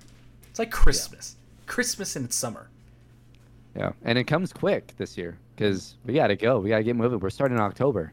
I know, and hopefully, you know, hopefully Jokic is resting up. Hopefully Serbia gets bounced in the qualifiers. He said he would play if they advance. I mean, I from what I understand, he was receiving a lot of heat in Serbia for his decision to not play. So, part of me thinks that if they did qualify, he'd play. Which again, I'm selfish, Serbia. I apologize, but I hope you get bounced. I hope Tunisia and you know the Philippines, uh, Argentina. I hope Facu dunks all over you. okay, like I'm hoping you lose, but yeah, hopefully he's just resting up. And you know this this is way ahead of you know our Nuggets preview for next season, but I really hope this year taught Malone too that some regular seasons aren't worth winning, you know, every game.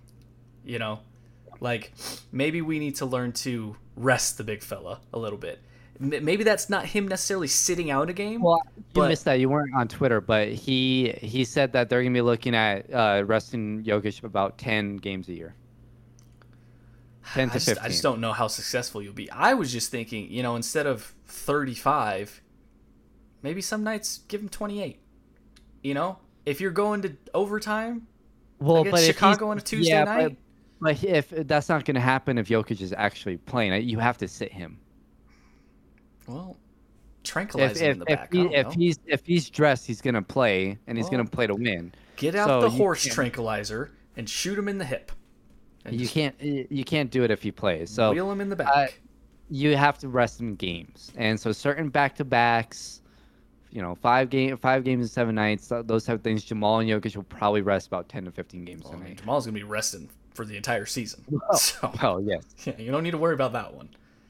So, MPJ, Have you been seeing? Go oh, well. I guess you're not on Twitter. I've been seeing a lot of videos. Jamal, ah, he's gonna come back sooner than we think, and I'm nervous. Uh, like he's pushing. I know he is. I bet he is. I That's mean, just that's Jamal Two- for you. A month after the surgery, he was on the bench jumping, and I'm like, "What are you doing?" Please, yeah, and he's out there shooting threes off one foot. He's gonna come back with the. the Kitchener shuffle. But he's he's gonna come back sooner than I think we we think he will. He shouldn't, but I I have a feeling he comes back right around All Star, which is about a year for him. Well, it's not the year would worst be. April, because he tore it in April. Yeah, it's almost a year, eleven months. If it's if I'm I'm guessing it's a normal season, so All Star break would be around March, I don't know when the All Star break right? is. Or late February, early March. It'll pr- yeah, it'll probably be around there. I so Uh, I think he seems right around, you know, because if he me wants to come back, if, if, if well, here's the thing. uh, Thinking if I'm Jamal, I'm thinking, well, if I want to come back and be as best as I can for the playoffs, I want at least two months, March and April. So I I would come back in sometime in late February. And you have to Mid- think too. late When he does come back, he's going to be on a minutes restriction. Right, right. You know, maybe like 15 to 20 for the first so you few you weeks. ease him you ease him in for those two months and hope that by playoff time he's ready to go. So I, I think that makes sense. It's just it makes me nervous because you don't want to rush guys back. no. But you also but you also don't want a situation where he comes back in April And he's rusty. and then and he's he's rusty and your playoffs are just washed. Welcome back, Jamal. All right, round one. We have the Clippers and Kawhi. Yeah. So it's like yeah, and you need him. So Yeah. I I if if I'm the Nuggets too, if he's ready to go, bring him back late February. But again, if you're but the way he's moving out there and the way he's trying to the way he's pushing, I'm like this dude's coming back in December. Why didn't you just give him your ACL? oh, I have a fine ACL. What do you Yeah, mean? as long as it's not ankle related, you know, just give him your ACL. You know, take you his give bad him, ACL. you, you give him yours. I'll I'll I'll give him my elbow joint. I'll give him both ACLs and my elbows. You do you need that? What do you need? I'll give you my heart. No, that's just for your that's reserved for Jokic only. Speaking of, my, my new shirt. Hopefully everybody likes it. Probably that's a little bit better. Slow feet, 41st pick, too fat. I thought you said low feet. I was what the hell is low He feet? does have low feet. Ah, Everyone has a low feet. What do you mean? that's true. I haven't said many unsmart things. That's probably like my third one that I've said in our friendship. So, all right, that's gonna do it for us today. Hopefully, we didn't make Phoenix fans too angry, but uh, you know, the truth hurts sometimes. Sometimes someone has to tell you the truth. All right, and that's what we did today, and hopefully you accept it. I never thought I'd agree with Rob Parker on anything, but I agree with Rob Parker. That's unfortunate. But uh, for Brandon Stowell on the other side, I'm Stephen Priest Jr. This has been the Behind the Glass Sport Podcast.